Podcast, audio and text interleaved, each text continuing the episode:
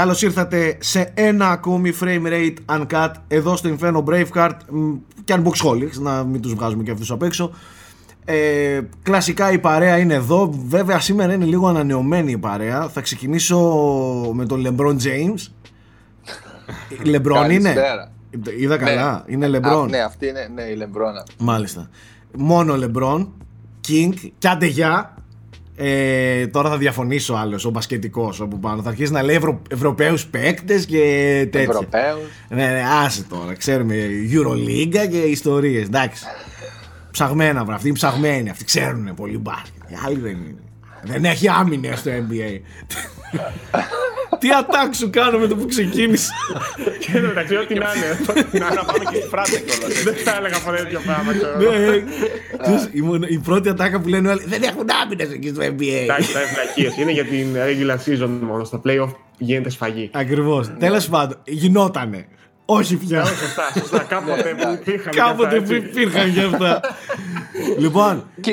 Κοιμήλιο από το παρελθόν. Μιας και ξεκίνησε το, από το Nike. Γεια σου Nike από την όμορφη την Κύπρο. Τι κάνεις; Καλησπέρα. Να, εδώ στεναχωρημένος γιατί είμαι υποχρεωμένος να μείνω σπίτι και να παίζω παιχνίδια. Είμαι πολύ στεναχωρημένος. Σε νιώθω. I feel you, bro. Σάκη, θέλω να πεις τι μήνυμα μας έστειλε ο Nike από την προηγούμενη φορά που κλείσαμε το frame rate. Τι έκανε όταν κλείσαμε τα γυρίσματα; Με το που κλείσαμε τα γυρίσματα έπαιζε 16 ώρες συνεχόμενα νίο 2. Ε. Παιδιά, κλείνουμε το γύρισμα και την επόμενη μέρα μιλάμε για κάτι άλλο άκυρο παιχνίδι και πετάει και τον Nike Pub και λέει Έλα, και εγώ εδώ είμαι. 14 ώρες και όλα ε, Όταν, όταν σας είπα ήταν 16, τελικά το κλείσα στις 23. Α, τελειώσαμε το frame rate 8 το βράδυ και έπαιζα μέχρι 7 το βράδυ της επομένης. και μετά κοιμήθηκα σε ρί μέχρι το επόμενο πρωί. Να εξελατρεύω. Να εξελατρεύω.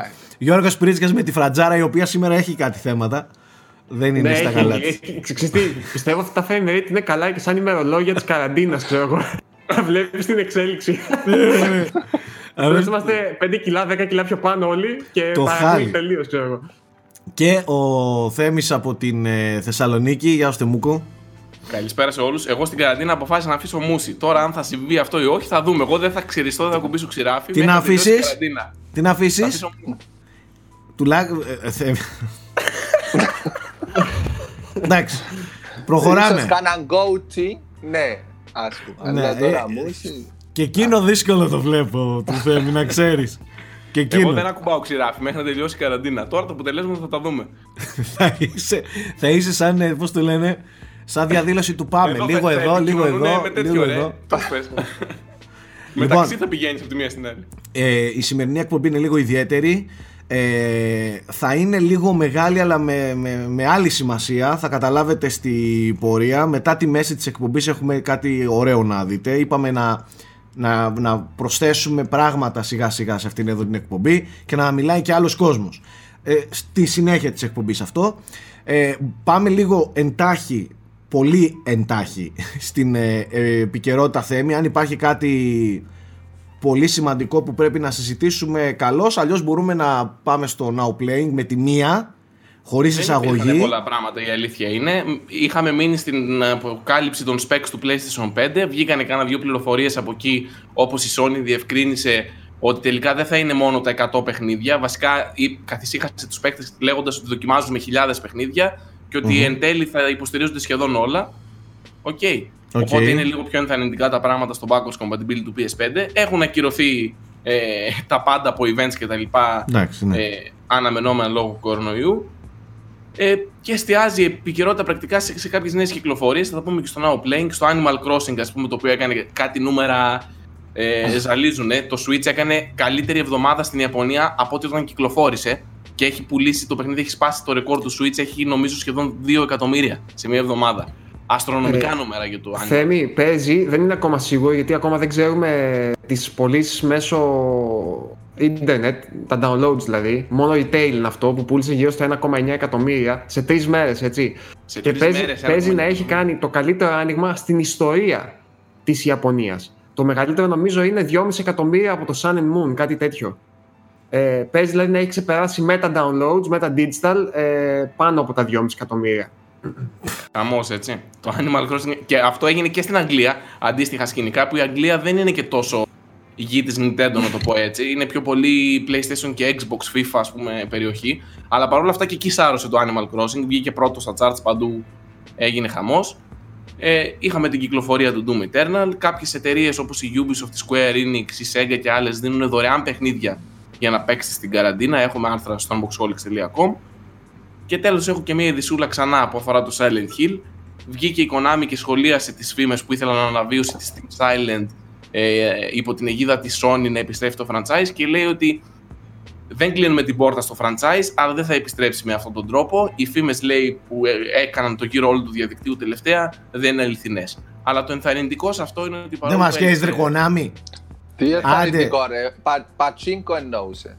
Ας πούμε. Δεν θα επιστρέψει με αυτόν τον τρόπο. Δεν, δεν έκλεισε εντελώς την, την πόρτα. Είπε θα επιστρέψει. Μπορεί να καλά, εντάξει. εντάξει ναι. καλά, ναι, έγινε. Θα έγινε. επιστρέψει σε μηχανάκι που κάνει μαλλίν της γριάς, ας πούμε. Ναι, τέτοιο, ναι. τέτοιο πράγμα. Η αλήθεια είναι παρά ήταν καλό για να αληθινό αυτό. Ναι, αυτή η φήμη, έτσι. Ναι, ναι. Ε, ωραία. Είχαμε το καλό, το, το, το πολύ καλό σε όλο αυτό το, το μπανικό που βιώνουμε και το χάος το πολύ καλό είναι ότι τουλάχιστον η βιομηχανία των βιντεοπαιχνιδιών ευτυχώς είχαν προγραμματιστεί οι κυκλοφορίες και δεν ακυρώθηκαν ας πούμε οι, οι τωρινές. Ε, ξεκίνησε πολύ δυνατά με τον, ε, και από τον Φεβρουάριο αλλά ειδικά τον ε, Μάρτιο. Βγαίνουν πολύ καλά παιχνίδια. Εγώ θεωρώ ότι σε εποχές σαν και αυτές που βιώνουμε το να παίζεις βιντεοπαιχνίδια και να μπορείς δηλαδή να περάσεις το χρόνο σου με βιντεοπαιχνίδια και να το απολαμβάνεις, όχι αυτό με το ζόρι. Α, κάτσε να βάλω κάτι να παίξω για να περάσει η ώρα. Ε, είναι μεγάλη ευλογία να είσαι gamer στι, στις μέρες της καραντίνας. Ε, όπως και το να βλέπεις πολλές ταινίες και σειρές εννοείται αλλά νομίζω ότι τα βιντεοπαιχνίδια είναι ακόμη πιο σε κάνουν να ξεχνιέσαι ακόμα περισσότερο και να, και να βιώνεις, να ταξιδεύεις σε κόσμους. Και είναι ε, και πιο μεγάλα στη διάρκεια. Η, ναι, αυτό. Η διάρκεια ναι. κυρίως. Ναι, Γιατί ένα ναι. βιβλίο σε 10 ώρες θα το διαβάσεις. Ένα παιχνίδι ξέρω, στο Σέκυρο έχω ήδη 150 ώρες. Ξέρω. Ή μια ταινία είναι 2 ώρες. Ας πούμε, ένα ναι. παιχνίδι μπορεί να παίξεις 10, 12, 100 ώρες. Ξέρω, Εγώ δεύτερη ταινία ας πούμε, συνεχόμενα δεν μπορώ να δω. Κοιμάμαι. Και ολόκληρο κύκλος σειράς να δεις, 30 ώρες να είναι. Ναι, για, για να δεις σειρά που να δεις 5-6 επεισόδια πρέπει να είναι Breaking Bad σειρά. Καταλαβέ. Δεν μπορείς να δει. Μην το λες αυτό. Έχουμε και πολλά αρρωστάκια σάκι σαν τον Στρατούλη. Εντάξει, το λέω εγώ ρε παιδί μου. Εντάξει. Για μένα μιλάω, εντάξει. Ε, Τέλος πάντων, πολύ θετικό ρε παιδιά που βγαίνουν καλά παιχνίδια αυτές τις ημέρες. Δεν το συζητάμε αυτό. Και πόσο μάλλον να, να είσαι gamer και να το απολαμβάνεις. Βέβαια θα μου πεις χρειάζεσαι και χρήματα ε, και ότι αυτά κοστίζουν, δεν τα δίνουν τζάμπα αυτά τα παιχνίδια. Ε, και όσοι δεν δουλεύουν εκεί μπορεί να έχουν θέμα. Τέλος πάντων, αυτά είναι προβλήματα που ο καθένας θα τα αντιμετωπίσει λιγότερο ή περισσότερο. Είναι κυκλοφορίες, Άκη. Ε, π.χ. Ναι. εγώ βλέπω το λάμπρο που είχαμε στην προηγούμενη εκπομπή από τους λόγους τιμής ότι έχει πιάσει τον God of War που λέγαμε τότε, έχει πιάσει με τον backlog του. Και εγώ ναι. δεν Σήμερα ξεκίνησε το control και του λέω Μαλάκα σε ζηλεύω. Ε, το ένα, τη μια παιχνιδάρα μετά την άλλη, ας πούμε. Ναι, ναι, είναι και ευκαιρία να πιάσεις παιχνίδια που έχεις αφήσει στο παρελθόν. Ναι, εντάξει, δεν εννοείται. Στα καινούργια, εννοείται, εννοείται. Απλά θέλω να σου πω ότι ακόμα και τώρα βγαίνουν καλά παιχνίδια, ρε παιδί μου. Έχεις ναι, φρέσκο πράγμα να παίξεις. Ε, για παράδειγμα, ε, Horizon. Ναι, ρε. New Horizons. Το Animal Crossing. Θα μας μιλήσει λίγο Γιώργος. Το Doom Eternal. Έπος. Θα σας μιλήσω κι εγώ γιατί είμαι στο τέλος του. Half-Life Alyx σε πολύ περιορισμένο κοινό βέβαια γιατί απευθύνεται μόνο στους κατόχους VR ε, επίσης ε, σε λίγες ημέρες έχουμε Resident Evil 3 έχουμε Final Fantasy ε, 7 διορθώστε με αν κάνω λάθος. Έχουμε το Persona δηλαδή μόνο το Final Fantasy θα μας πάρει 100 ώρες. Μόνο αυτό. Καταλαβες; Ε, και το Persona σε αυτούς που γουστάρουν θα πάρει πολλές ώρες. Α, βγήκε, βγήκε το Neo 2 άλλο παιχνίδι που θα φάει 100 ώρες. Και το όρι τόσο μεγάλο είναι. Όχι, αλλά όχι ώρες, απλά να Ναι, εντάξει, εννοείται. Τέλος πάντων, ε, Γιώργο, μίλα μας λίγο ρε φίλε για το, μιας και είναι το πιο πρόσφατο review που ανεβάσαμε, μίλα μας λίγο για το Animal Crossing, γιατί σε είδα πρώτον το έβαλες αριστούργημα εδώ και καιρό στο Twitter μιλάς με διθυραμβικά λόγια για το παιχνίδι και την εμπειρία σου. Ε, εσύ δεν είσαι, σπανίως είσαι τόσο ενθουσιασμένος με παιχνίδι. Βέβαια, Ναι, εντάξει, και μόνο με γενικά δεν Nintendo έχω- είσαι. Είχα ξανασχοληθεί με το με το Animal Crossing και από το Gamecube ακόμα, αλλά ποτέ δεν ήμουνα ιδιαίτερα να πω έτσι φανατικός, ούτε είχα κάποια ιδιαίτερη υπομονησία να το παίξω. Νομίζω όμως ότι είναι ένα παιχνίδι το οποίο ευνοείται πολύ από τις συνθήκες. Δηλαδή, ε, ε, έρχεται την κατάλληλη στιγμή και σου προσφέρει κάτι το οποίο νομίζω οι περισσότεροι έχουμε ανάγκη ή τέλος πάντων χτυπάει σε ευαίσθητες χορδές. Δηλαδή, ε, έχει ένα περιβάλλον το οποίο είναι τελείως αγχολητικό, είναι πολύ χαλαρωτικό. Ε, Ναι. Μπορείς να κάνεις τα πάντα στο ρυθμό σου, δεν σε πιέζει κανείς, ε, μπορείς να εκφραστείς, μπορείς να επικοινωνήσεις. Ε, δηλαδή, είναι ένα παιχνίδι το οποίο λες και φτιάχτηκε για μια κατάσταση σαν αυτή που βιώνουμε ας πούμε, τώρα. Και νομίζω ότι ένας από τους λόγους που σπάει όλα αυτά τα ρεκόρ είναι, είναι αυτός. Ότι είναι ακριβώς αυτό που έπρεπε αυτή τη στιγμή, ας πούμε. Και νομίζω πολλοί κόσμος θα βρει ανακούφιση στο Animal Crossing. Mm. Και ιδίως όσο το παίρνουν και λειτουργεί το online, γιατί κακά τα ψέματα, νομίζω το zoom του παιχνιδιού είναι το online. Αλλά κάτσε να σας πω λίγο, επειδή πολλοί με ρωτάνε τι είναι το Animal Crossing, γιατί δεν ξέρουν. Ναι, ναι. Ε, ναι, λοιπόν, στο Animal Crossing λοιπόν, φτιάχνεις ένα χαρακτήρα στην αρχή και μετακομίζεις σε ένα νησί μαζί με άλλους δύο συγκατοίκους, ας το πούμε έτσι, και την εταιρεία η οποία σε φέρνει, γιατί υποτίθεται χρεώνεσαι για να δημιουργείς τη νέα σου κατοικία κτλ.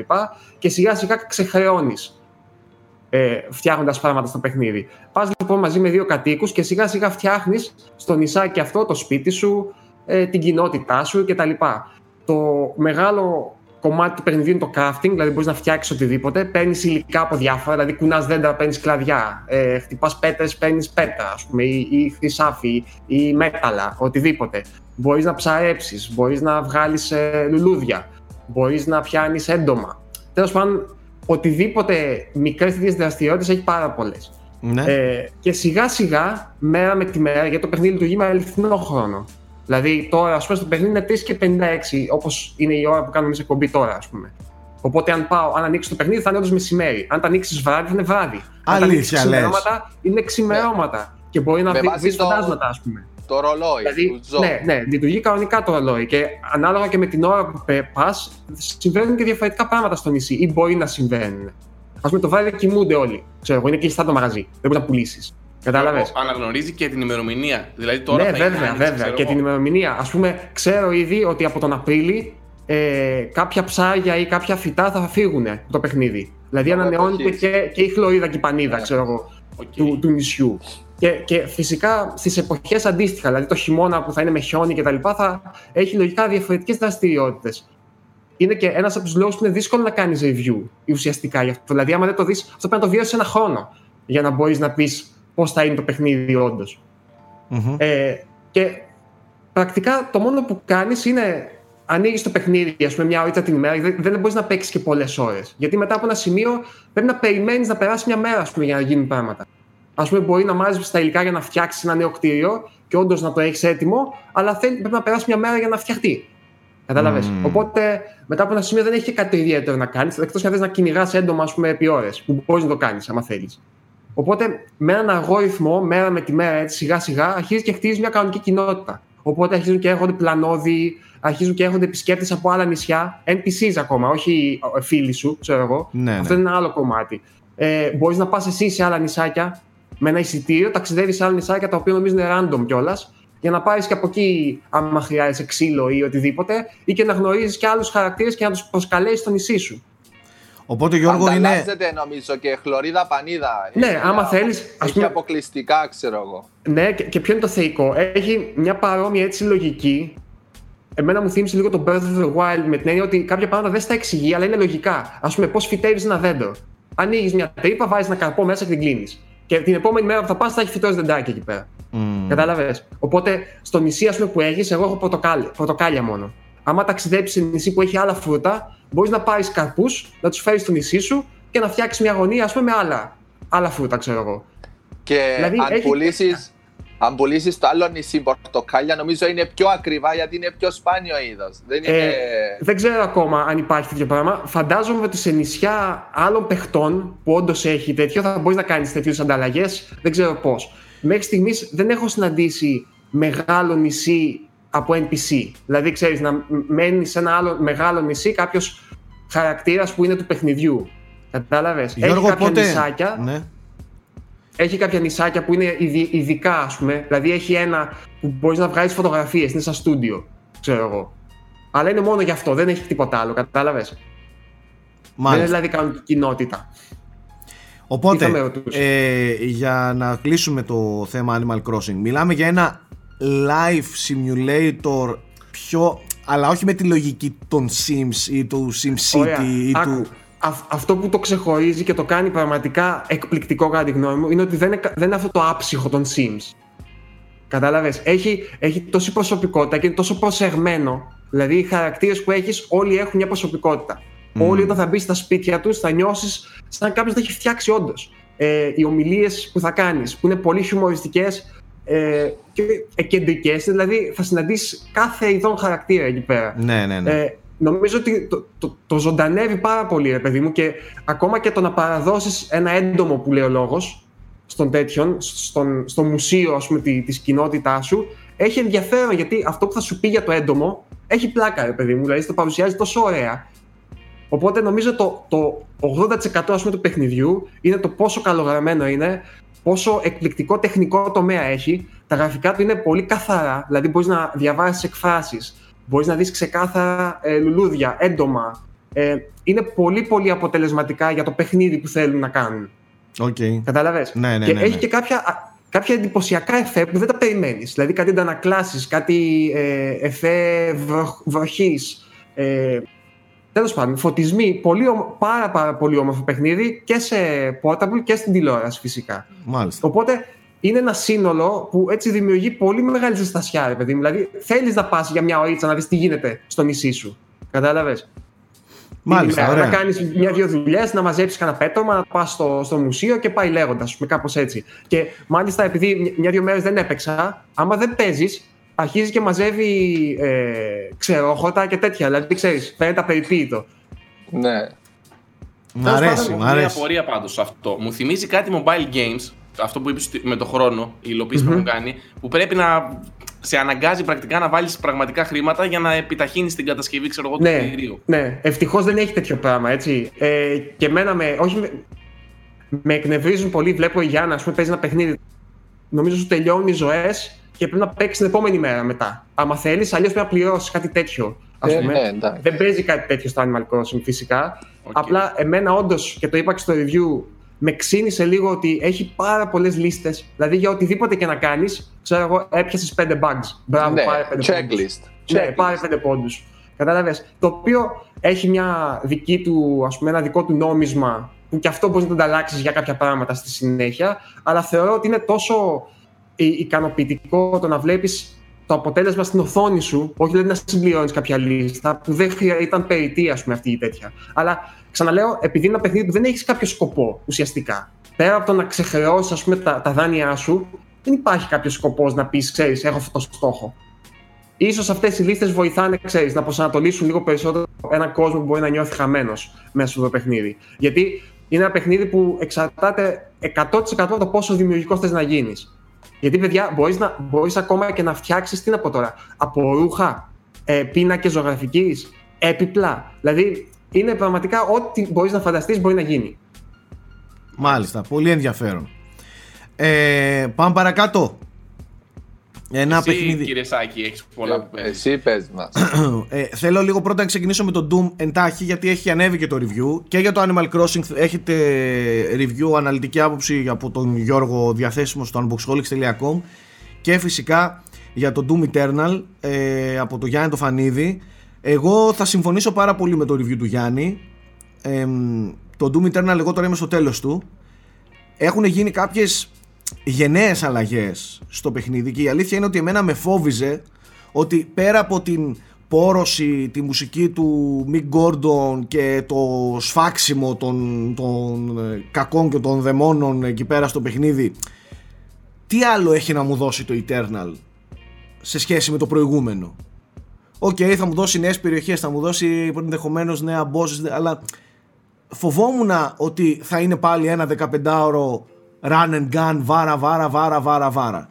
Λοιπόν, αυτό που έχουν κάνει στο, στο Eternal, ε, αν και ξαναλέω γενναίο που αλλάζει λίγο τη συνταγή, εγώ το έχω λατρέψει. Πρώτα απ' όλα έχει μια δομή σε αρκετά μεγάλο βαθμό Metroidvania.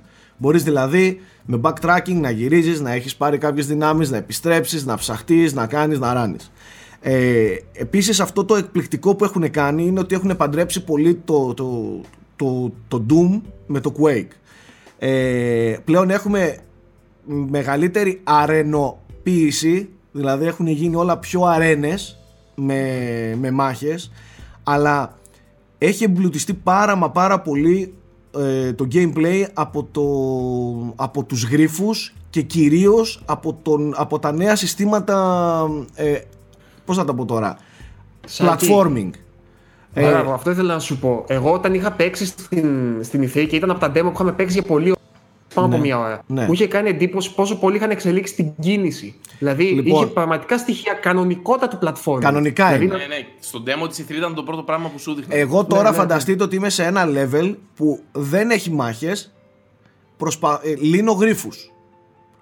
Προσπαθώ να βρω μοχλούς, προσπαθώ να σκαρφαλώσω, να βρω μυστικά σε κρυμμένα μπαλκόνια ε, και τέτοια πράγματα. Έχει εκείνο το double jump και το boost, το διπλό boost και τα λοιπά, που παιδιά το έχει κάνει άλλο παιχνίδι. Και κατά τη μάχη, που εντάξει δεν, δεν μπορώ να το πω με απλά λόγια τι συμβαίνει στην οθόνη σε μια intense μάχη. Φαινίτιδα έτσι. Δε, δε, αλλά πρόσεξε, όχι χάος. Ναι, το, ναι, ναι, ναι. Το καταλαβαίνεις τι κάνεις. Δεν είναι το «Ω, μπου, μπου, μπου, μπου, με τη φλαμάτια βαράω. Νιώθεις. Έχει, έχουν κάνει έτσι τους μηχανισμούς που, τους, που, που ενσωματώνεσαι πάνω τους. Ναι. Δεν είναι ότι απλά Ε. τρέχω, πηδάω και άμε να αποφύγω space, space, space, space συνέχεια για να, για να αποφύγω ή και βάρα ή χτυπάω με το όπλο μου δεξιά-αριστερά τυφλά. Το Και, νιώθεις το Σάκη, παιχνίδι. Πι- Πιστεύω ότι ο αρχικός, ο, ο βασικός πυρήνας του gameplay που έχει να κάνει με το χτυπάω και μετά από κοντινή απόσταση μπορείς να πάρεις έξτρα πόντους, ε, health κτλ.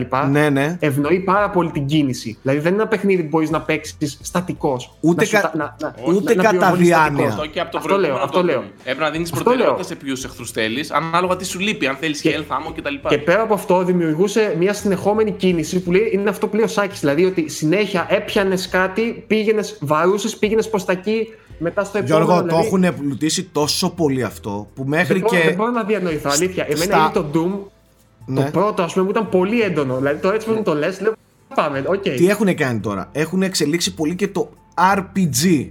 Δηλαδή, η στολή, τα όπλα, τα skills που παίρνεις ε, ε, Δεν μιλάω τώρα για secrets και mysteries και ιστορίες που γίνεται πανικός Αλλά ε, τα όπλα δεν είναι απλά το, το πρώτο primary και secondary ιδιότητα Έτσι Έχω ακούσει ότι έχει το καλύτερο shotgun σε video game. Πες μου τι ισχύει. Γιατί δεν ξέρω, πολλοί το φουσκώνουν. δεν Άκου, ξέρω άκου, καν. άκου, άκου, άκου, άκου, άκου, άκου. Γενικά, το οπλοστάσιο και η αίσθηση των όπλων στις μάχες, το shooting και όλο αυτό που έχει γίνει με το γεγονός ότι πλέον οι δαίμονες αρχίζουν και βγαίνουν κομμάτια τους όταν τους χτυπάς, τα πλάσματα, Έχει γίνει πιο ικανοποιητικό από ποτέ έτσι. δεν, ε- δεν, ξέ, δεν θέλω να λέω μαλακίες, αλλά έχω, είναι ένα από τα καλύτερα shooters στην ιστορία των βιντεοπαιχνιδιών.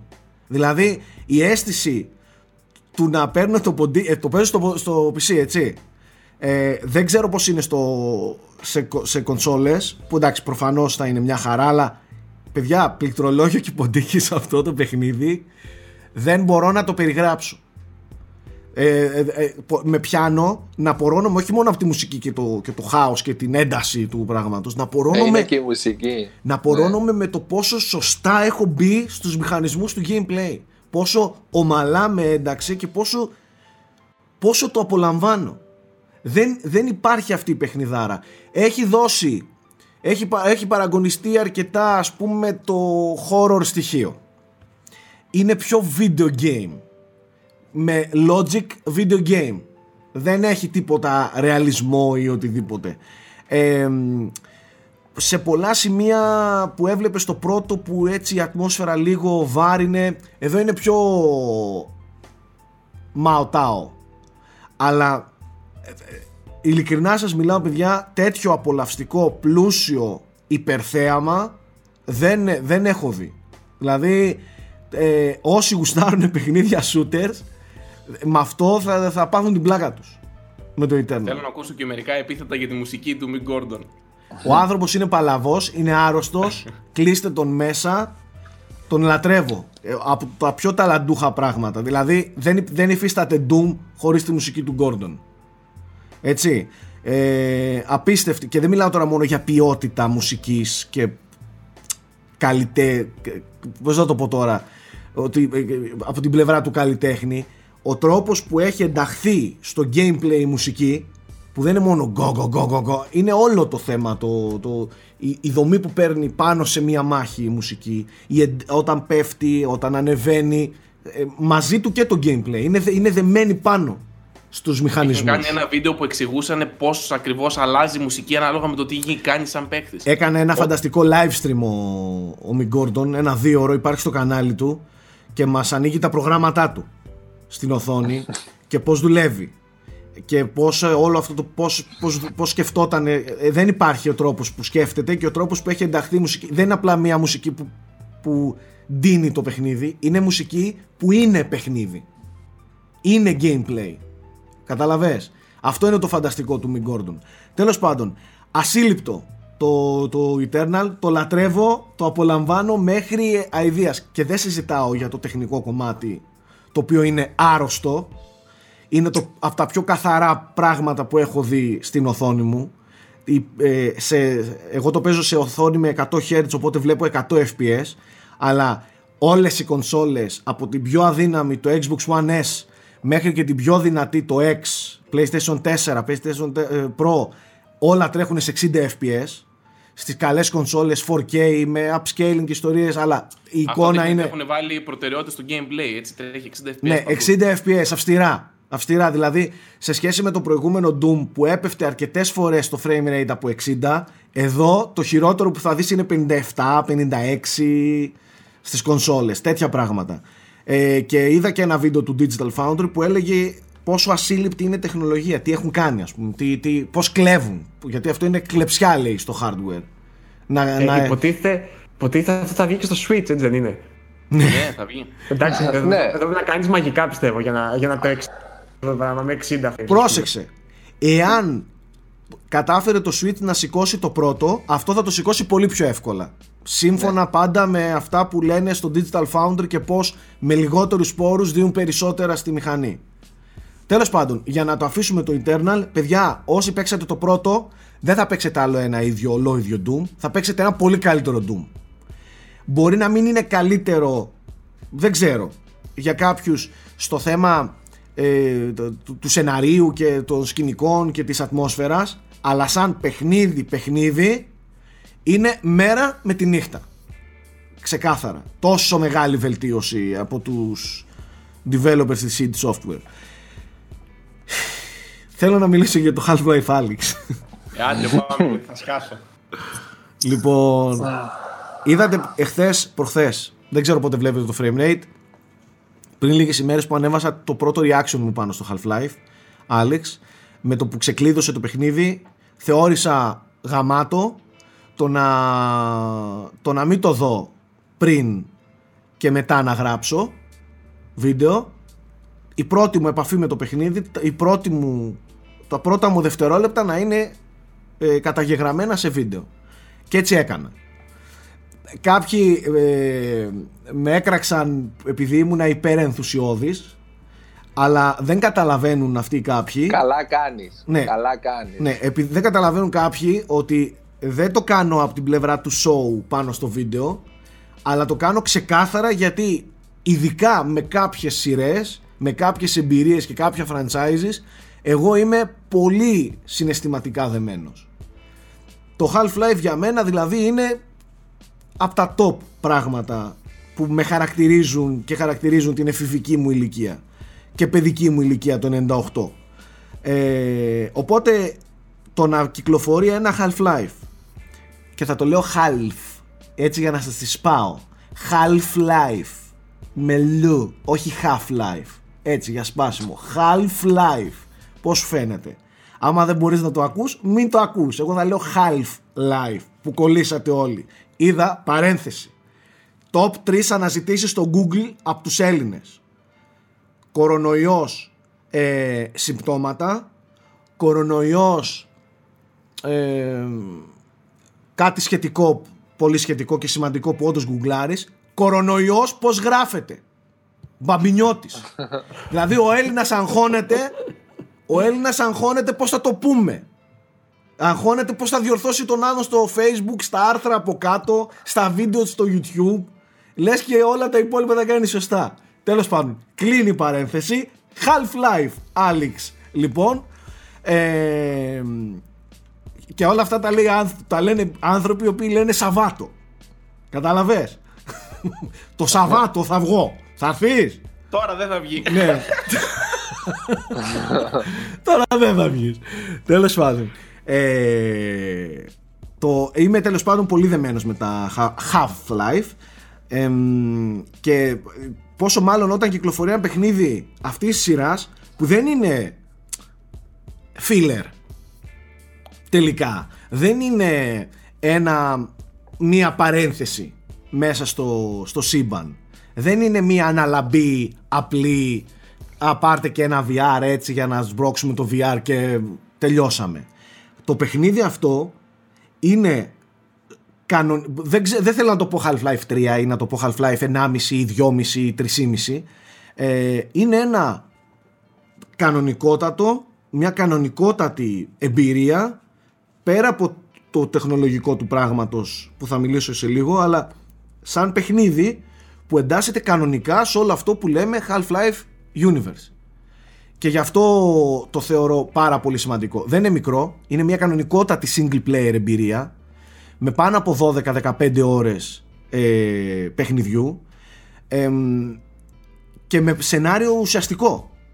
Βλέπεις πράγματα που εσύ στο 2 τα βλέπεις έτοιμα αλλά τώρα βλέπεις πως έγιναν πως έφτασαν πως έφτασε η City 17 να, να είναι έτσι πως έφτασε ο Gordon Freeman να βρει έτσι τη City 17 και τα λοιπά πως ξεκίνησε η επανάσταση; Εντός από τους Rebels ενάντια στους Combine και τις κυβερνήσεις και, και όλα αυτά ε, έχει πάρα πολύ ενδιαφέρον γιατί βλέπεις φτάνεις στην City 17 ακριβώς στο σημείο που αρχίζουν να σφίγγουν οι κλειοί του, του ζυγού της, ε, του, των Combine. Καταλαβες; Και γι' αυτό είναι για μένα εξαιρετικό και πολύ ενδιαφέρον να το βλέπω και να το βιώνω. Τα βλέπεις μπροστά σου πώς γίνανε όλα αυτά. Τώρα, από εκεί και πέρα, αν και όλοι λένε ότι στο Index είναι άλλη εμπειρία, Δυστυχώς το Intex ακόμα δεν έχω νέα εγώ. Αν και έχω κάνει το order μου και τα λοιπά, η Valve φαίνεται ότι δεν. λόγω κορονοϊού, ίσως δεν, δεν προχώρησε σε παραγγελίες κανονικά. Και λόγω ζήτησης Σάκη. Ζήτησης Ναι, εμένα όμως, ναι, εμένα όμως μου γράφει εδώ και τρεις εβδομάδες 3 to 5 weeks dispatch. Και δεν έχουν πάρει καν λεφτά, δεν έχουν στείλει καν κάποιο email, ούτε μειώνεται το 3 έως 5 εβδομάδες. Μένει εκεί, κολλημένο. Τέλος πάντων. Δεν άντεξα εγώ, παιδιά, και εννοείται ότι το ξεκίνησα στο Oculus. Ε, δουλεύει εξαιρετικά και στο Oculus. Γενικά έχουν κάνει κακά τα ψέματα και αυτό πρέπει να, το, να της το δώσουμε. Θα μπορούσε να υποστηρίζει μόνο τα δικά της. Σωστά. Και να ψευτοϊποστηρίζει τα υπόλοιπα VR. Εδώ έχει δώσει πολύ καλή υποστήριξη σε όλα τα VR. Δουλεύει άψογα το παιχνίδι. Όταν λέω άψογα, άψογα. Θέμη φαντάσου, εδώ το έχω. Δεν χρειάζεται καν να κάνεις ε, calibration κτλ. Το κοπανάς πάνω στο γραφείο και δουλεύει τέλεια. Που σημαίνει ότι κάποτε που παιδευόμασταν με τα VR και λέγαμε Α, θέλει καλό calibration, τίποτα. Τελικά είναι όλα θέμα software. Είναι θέμα παιχνιδιού ξεκάθαρα. Ναι, δηλαδή δουλεύει τέλεια το παιχνίδι. Τέλεια. Τώρα από, από άποψης ε, εμπειρίας VR, δυστυχώς παιδιά κάποιος. Εγώ το βλέπω το βίντεο που ανέβασα. Βλέπω και αλλονών βίντεο που γράφουν. Ε, ήθελα να δω, χθες γκούγκλαρα και είδα στο YouTube, γκούγκλαρα είδα στο YouTube, το ίδιο είναι, ε, να δω index gameplay. Τι, πώς παίζει ο άλλος στο index. Δεν, δεν να μπορείς... αυτόν. Ναι, αυτόν ναι, ναι, ναι. Δεις, όχι τον. ναι, ναι. ναι. Δεν μπορείς, δεν μπορείς να το καταλάβεις. Δεν μπορείς να νιώσεις τίποτα, μα τίποτα μέσα από το βίντεο. Αυτό που ήθελα να πω για, για τα VR γενικά είναι ότι δεν έχει να κάνει μόνο με την ποιότητα των γραφικών. Αυτό, πε, πετυχημένο VR είναι αυτό που, που, το, που, που δίνει ρεαλιστική υπόσταση στο χώρο. Στο μέγεθος, στις κλίμακες. Ναι. Β- Υπάρχουν VR που βλέπεις έναν άνθρωπο εδώ μπροστά σου και είναι ok και υπάρχουν VR που βλέπεις ακριβώς τον ίδιο άνθρωπο, μπορεί και με χειρότερα γραφικά, αλλά η υπόσταση, η ύπαρξή του μπροστά μου να είναι 10 φορές πιο ρεαλιστική και ας έχει καρτουνίστικα γραφικά. Δεν έχει να κάνει με την, με την ομορφιά των χαρακτήρων και τη λεπτομέρεια. Έχει να κάνει με, με, την, α- με το πώς αληθινά φαίνονται μπροστά σου. Αυτό που βλέπω εγώ στο Alex δεν το έχω ξαναδεί σε παιχνίδι. Δηλαδή το πόσο μάλλον να βλέπω πράγματα που έτσι κι αλλιώς έ- ένιωθα δέος. Δηλαδή εγώ ξέρω ο Πρίτσκας μόλις δει τη CT17 μόλις δει τη Citadel μπροστά του και, και, και σηκώνει το κεφάλι έτσι για να τη δει δεν θα το πιστεύει. Ακόμα και ο Πρίτσκας που είναι ο πιο κρύος άνθρωπος στον κόσμο θα κάνει σαν μικρό κοριτσάκι. να το ξέρετε, το ξέρω. Είμαι βέβαιος ότι θα κάνει. Ε, α, ε, δεν θέλετε να δείτε, να διανοηθείτε το μέγεθος των Striders που βλέπουμε στα Half-Life από το 2 ε, στα episodes ως απλά έτσι μεγάλα δεν τα λες πλάσματα, ρομποτοειδή ας πούμε, αν τέτοιο. Ε, δεν θέλετε να διανοηθείτε το μέγεθός τους και το δέος όταν είσαι από κάτω. Το, ένα τρένο, έγινε μια σύγκρουση χθες μπροστά μου, ένα τρένο έσκασε σε κάτι τείχους και πέφτανε ε, τα, ε, τα κτίρια και νιώθεις το χάος της πόλης και το, το- των, των συμβάντων στο παιχνίδι. Δεν είναι ένα set piece στο παιχνίδι που κάθεσαι με το ποντίκι με την κάμερα, την κουνάς, α, γαμάτο και συνεχίζεις. Εχθές δηλαδή όταν έσκασε το, το τρένο μπροστά μου, α, αγχώθηκα. Δηλαδή το είδα δίπλα μου, φοβήθηκα, κρύφτηκα να μην φύγουν πράγματα πάνω μου. Δε- δεν μπορώ να το περιγράψω. Ε, και αυτό, και κλείνω με αυτό για να μην το κουράσω, θα κάνω review έτσι κι αλλιώς. Αυτό που πραγματικά θαυμάζω στη Valve είναι πως τελικά αυτοί οι άνθρωποι καταφέρνουν πάντα με ήδη υπάρχουσες τεχνολογίες να κάνουν ε, το επόμενο βήμα στο πως θα νιώθει ο ένας παίκτης όταν ξεκινάει αυτό το παιχνίδι. Εξηγούμε. Ο τρόπος που ένιωσες όταν έπαιξες το πρώτο παιχνίδι ή όταν έπαιξες το 2, το Half-Life 2 ε, ένιωθες ένα, ένα, ένα κάτι διαφορετικό, ένα, κάτι καινοτόμο, κάτι φρέσκο. Το ίδιο ακριβώς πράγμα νιώθεις και με το Half-Life ε, Alyx. Δεν νιώθεις ότι παίζεις ένα ακόμη VR παιχνίδι. Α, Ο τρόπος που λειτουργούν τα physics, ο τρόπος που αλληλεπιδράς με τον κόσμο, όλα, όλα είναι διαθέσιμα για να τα χρησιμοποιήσεις σε κάτι. Στις μάχες.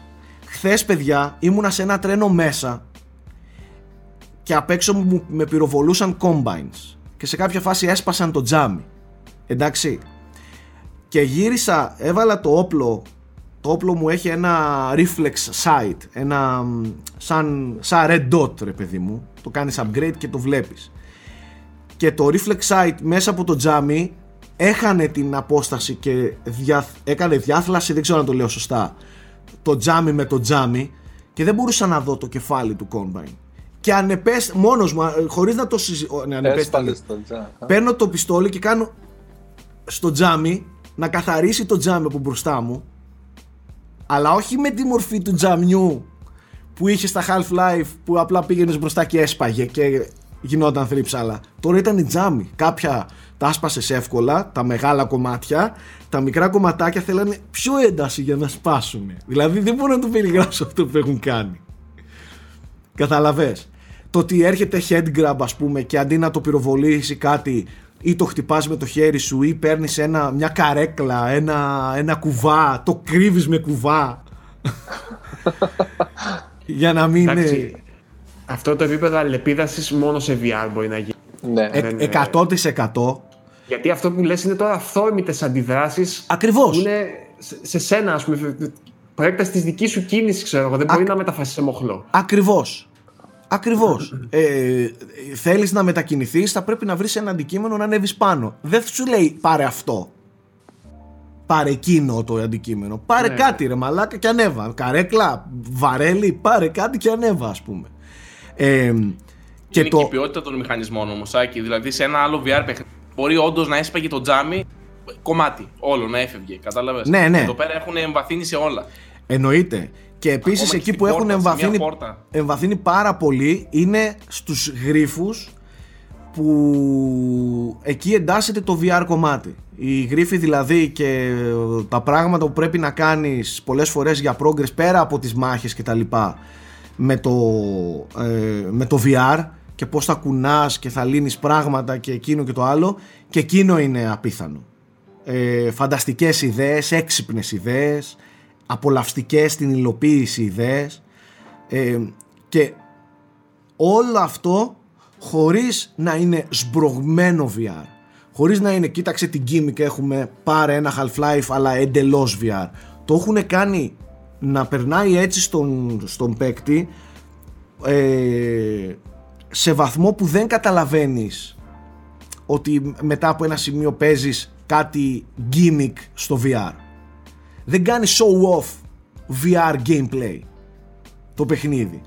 Δεν προσπαθεί να υπερβάλλει στο, ε, όπως είπε ο Γιώργος απλά σου λέει αντέδρασε μηχανικά όπως θα αντιδρούσες αν ήσουν πράγματι σε έναν κόσμο και μπροστά σου ήταν head grab. Η επιλογή δεν είναι μόνο να το πυροβολήσεις κάντο και- ε, ένα πράγμα ζωντανό πλα- οργανισμός είναι και έρχεται κατά πάνω σου. Δεν θα προστατευτείς μόνο πυροβολώντας το. Χτύπα το. Β- κρύψ' το. Ε, πέτα κάτι πάνω του. Βάλε ένα βαρέλι και κάλυψε το. Καταλαβες. Δηλαδή ό,τι θα μπορούσες να κάνεις.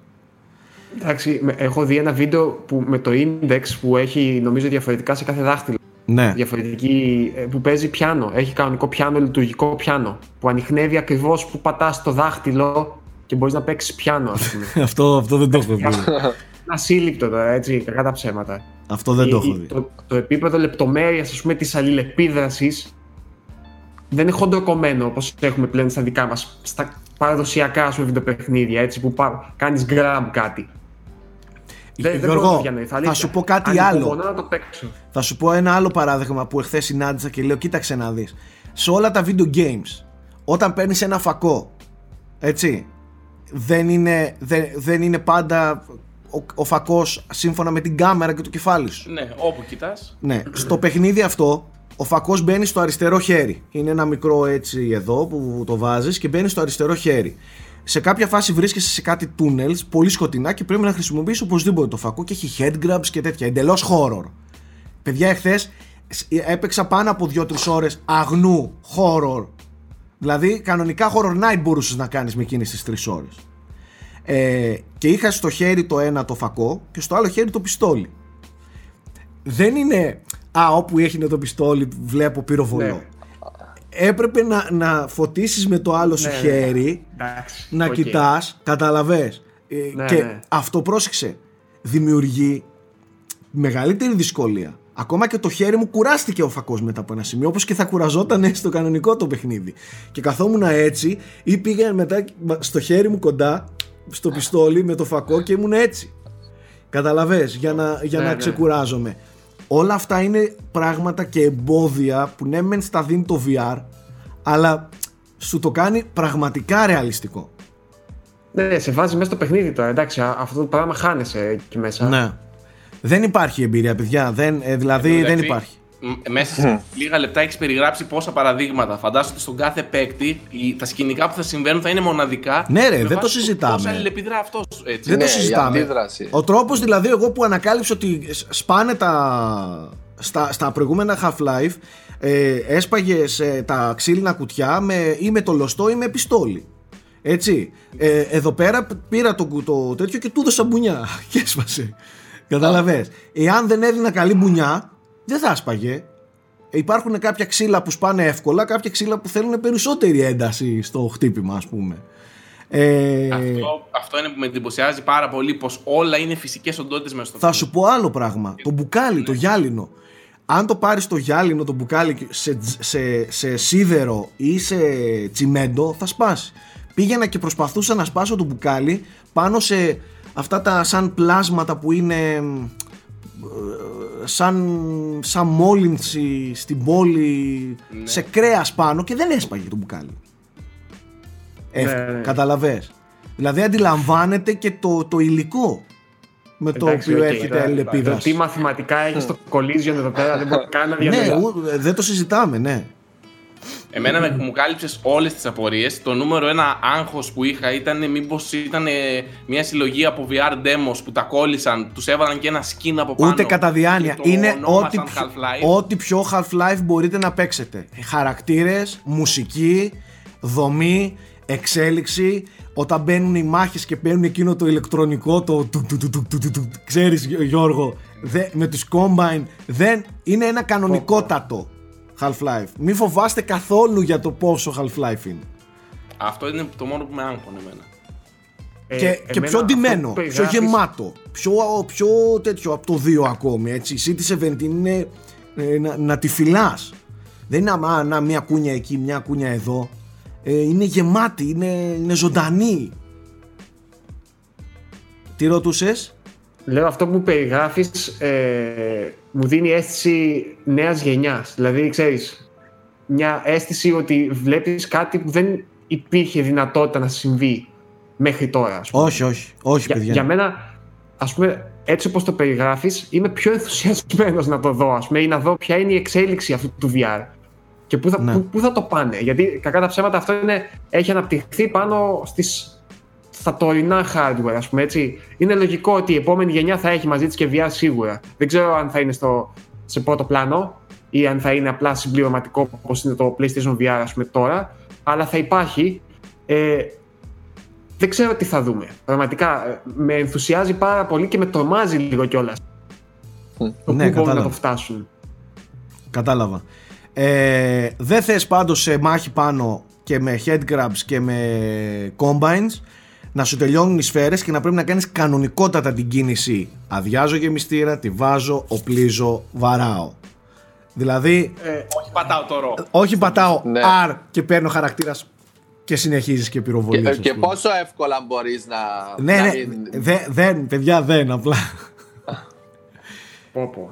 Και φυσικά τα Gravity με τα Gravity Gloves που ε, πρακτικά αντικαθιστούν το, το Gravity Gun ρε παιδί μου σε πολύ μεγάλο βαθμό και αυτό φανταστικός μηχανισμός ε, και υλοποιημένα άριστα ε, στο gameplay. Προχθέ, εχθές προσπαθούσα, προσπαθούσα να βγάλω ένα resin, μαλάκες. Ήταν ένα resin κλεισμένο ε, από μάχη, δεν ξέρω, είχε γίνει μια έκρηξη και πήγε και το έχωσε κάτω από κάτι ράφια ρε. Στην για όλη τη μάνα πίσω. Αλλά εγώ ήθελα resin το οποίο χρειάζεται για να κάνεις upgrade. Παιδιά, σας τορκίζομαι, πήρα σκούπα και το έκανα έτσι για να έρθει κατά εδώ. Έσαιρνα από κάτω. Σκούπα ήταν τι ήταν, ένα σαλωστός μακρύ έτσι μεγάλο, σωλήνα και, και πήγαινα και το προσπαθούσα να το φέρω μπροστά μου και το έφερα και ένιωσα την, α- την, α- την πιο απίστευτη ικανοποίηση. Κοίταξε, μα, πήγα βρήκα το resin κάτω από τη- τα πλυντήρια. Δεν υπάρχει. Απίστευτο.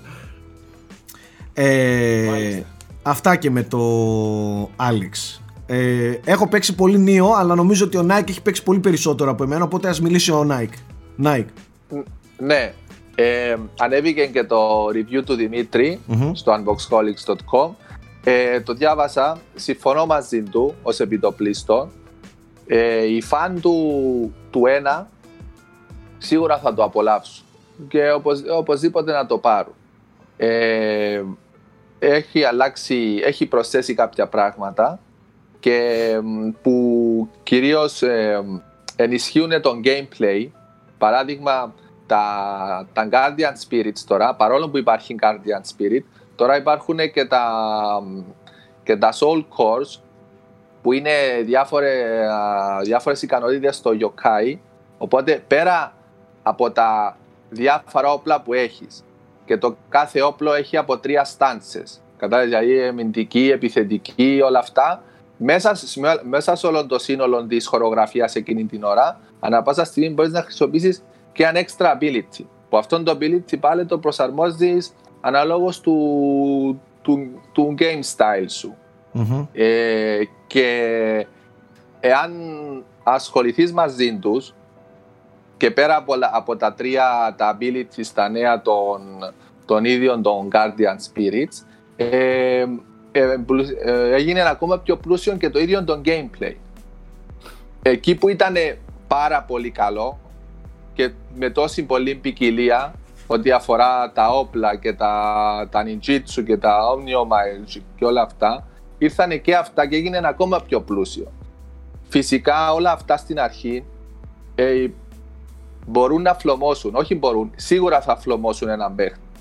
Γιατί είναι πάρα πολλά στοιχεία, έχεις να μάθεις πάρα, όχι, απλά να, όχι να μάθεις, να πρωτοδείς και να κατασταλάξεις. Καθόλου σωστή κατανομή του, του νέου υλικού από, από τους developers. Δηλαδή τα έδωσαν υπερβολικά νωρίς όλα μαζεμένα Nike και αυτό κάποιους ε, θα τους μπουκώσει με τη μία. Ναι, δυστυχώς, δυστυχώς το παιχνίδι έχει τόσα πολλά, είναι τόσο πλούσιο που σίγουρα μπουκώνει. Και θεωρεί δηλαδή... δεδομένο ότι έχεις παίξει το ένα. Θεωρεί δεδομένο ναι, ότι είσαι εξοικειωμένος με κάποιους από τους μηχανισμούς. Ε, οπότε δεν χρειάζεται να ξαναμπω στη διαδικασία να τους ξαναεξηγήσω. Και αυτό είναι λάθος κατά την άποψή μου. Είναι λάθος, αλλά από την άλλη έχει έναν πολύ εξειδικευμένο ε, toolbox. Δηλαδή, ό, οπουδήποτε υπάρχουν ε, και τα options, υπάρχουν οπουδήποτε, σε όποιο μενού και να έχει, άμα πατήσει ένα κουμπί, σου εξηγάει το κάθε πράγμα τι κάνει. Οπότε είναι θέμα όλα αυτά τα πράγματα κάποια φάση να τα κάνεις χτήμα σου. Όταν τα κάνεις, αν τα κάνεις και όταν τα κάνεις και όσο πιο νωρίς τα κάνεις, τότε τόσο πιο πλούσιο και γαμάτο σου φαίνεται το παιχνίδι εφόσον αυτά τα πράγματα είναι στα μέτρα σου, αυτά τα πράγματα γουστάρεις. Ε, εφο, εάν καταφέρεις και ξεπεράσεις αυτή την υπερφλόμωση της αρχής ε, και εγώ προτείνω στην αρχή ένας που θα το ξεκινήσει. Υπάρχουν στο YouTube τόσα και τόσα βίντεος. Να κάτσεις να δει τους αρχικούς μηχανισμούς. Να κάνει ξέρεις, μια, μια καλή εισαγωγή και θα μπει πολύ πιο συνειδητοποιημένος και μορφωμένος στο παιχνίδι. Ναι, ε, απλά ξέρεις για κάποιους αυτό δεν είναι λύση, ας πούμε. Ότι πρέπει να δω βίντεο στο YouTube για να καταλάβω. Βασικά, το κοίταξε, το δεν χρειάζεται. Δηλαδή, βασικά, εγώ το προτείνω γιατί θα γίνει πιο εύκολο το παιχνίδι. Γιατί εάν ξέρεις, εάν ξέρεις τα κάθε skills, πώς κάνουν synergies με, με, αυτά, με αυτόν το equipment, αυτά τα, τα Guardian Spirits, με αυτά τα Soul Cores και όλα αυτά, ε, τότε θα, κάνεις και, θα έχεις ε, και ο χαρακτήρας σου και ο τρόπος που θα παίξεις θα είναι δικό σου το παιχνίδι, θα έχει δική του ταυτότητα. Δηλαδή, μπορείς να παίξεις έναν, έναν tanky χαρακτήρα Dark Souls. Μπορείς να παίξεις λίγο κάτι περισσότερο σε ονειμούσα. Αν θες όμως γίνεται και εντελώς Ninja Gaiden. Ναι.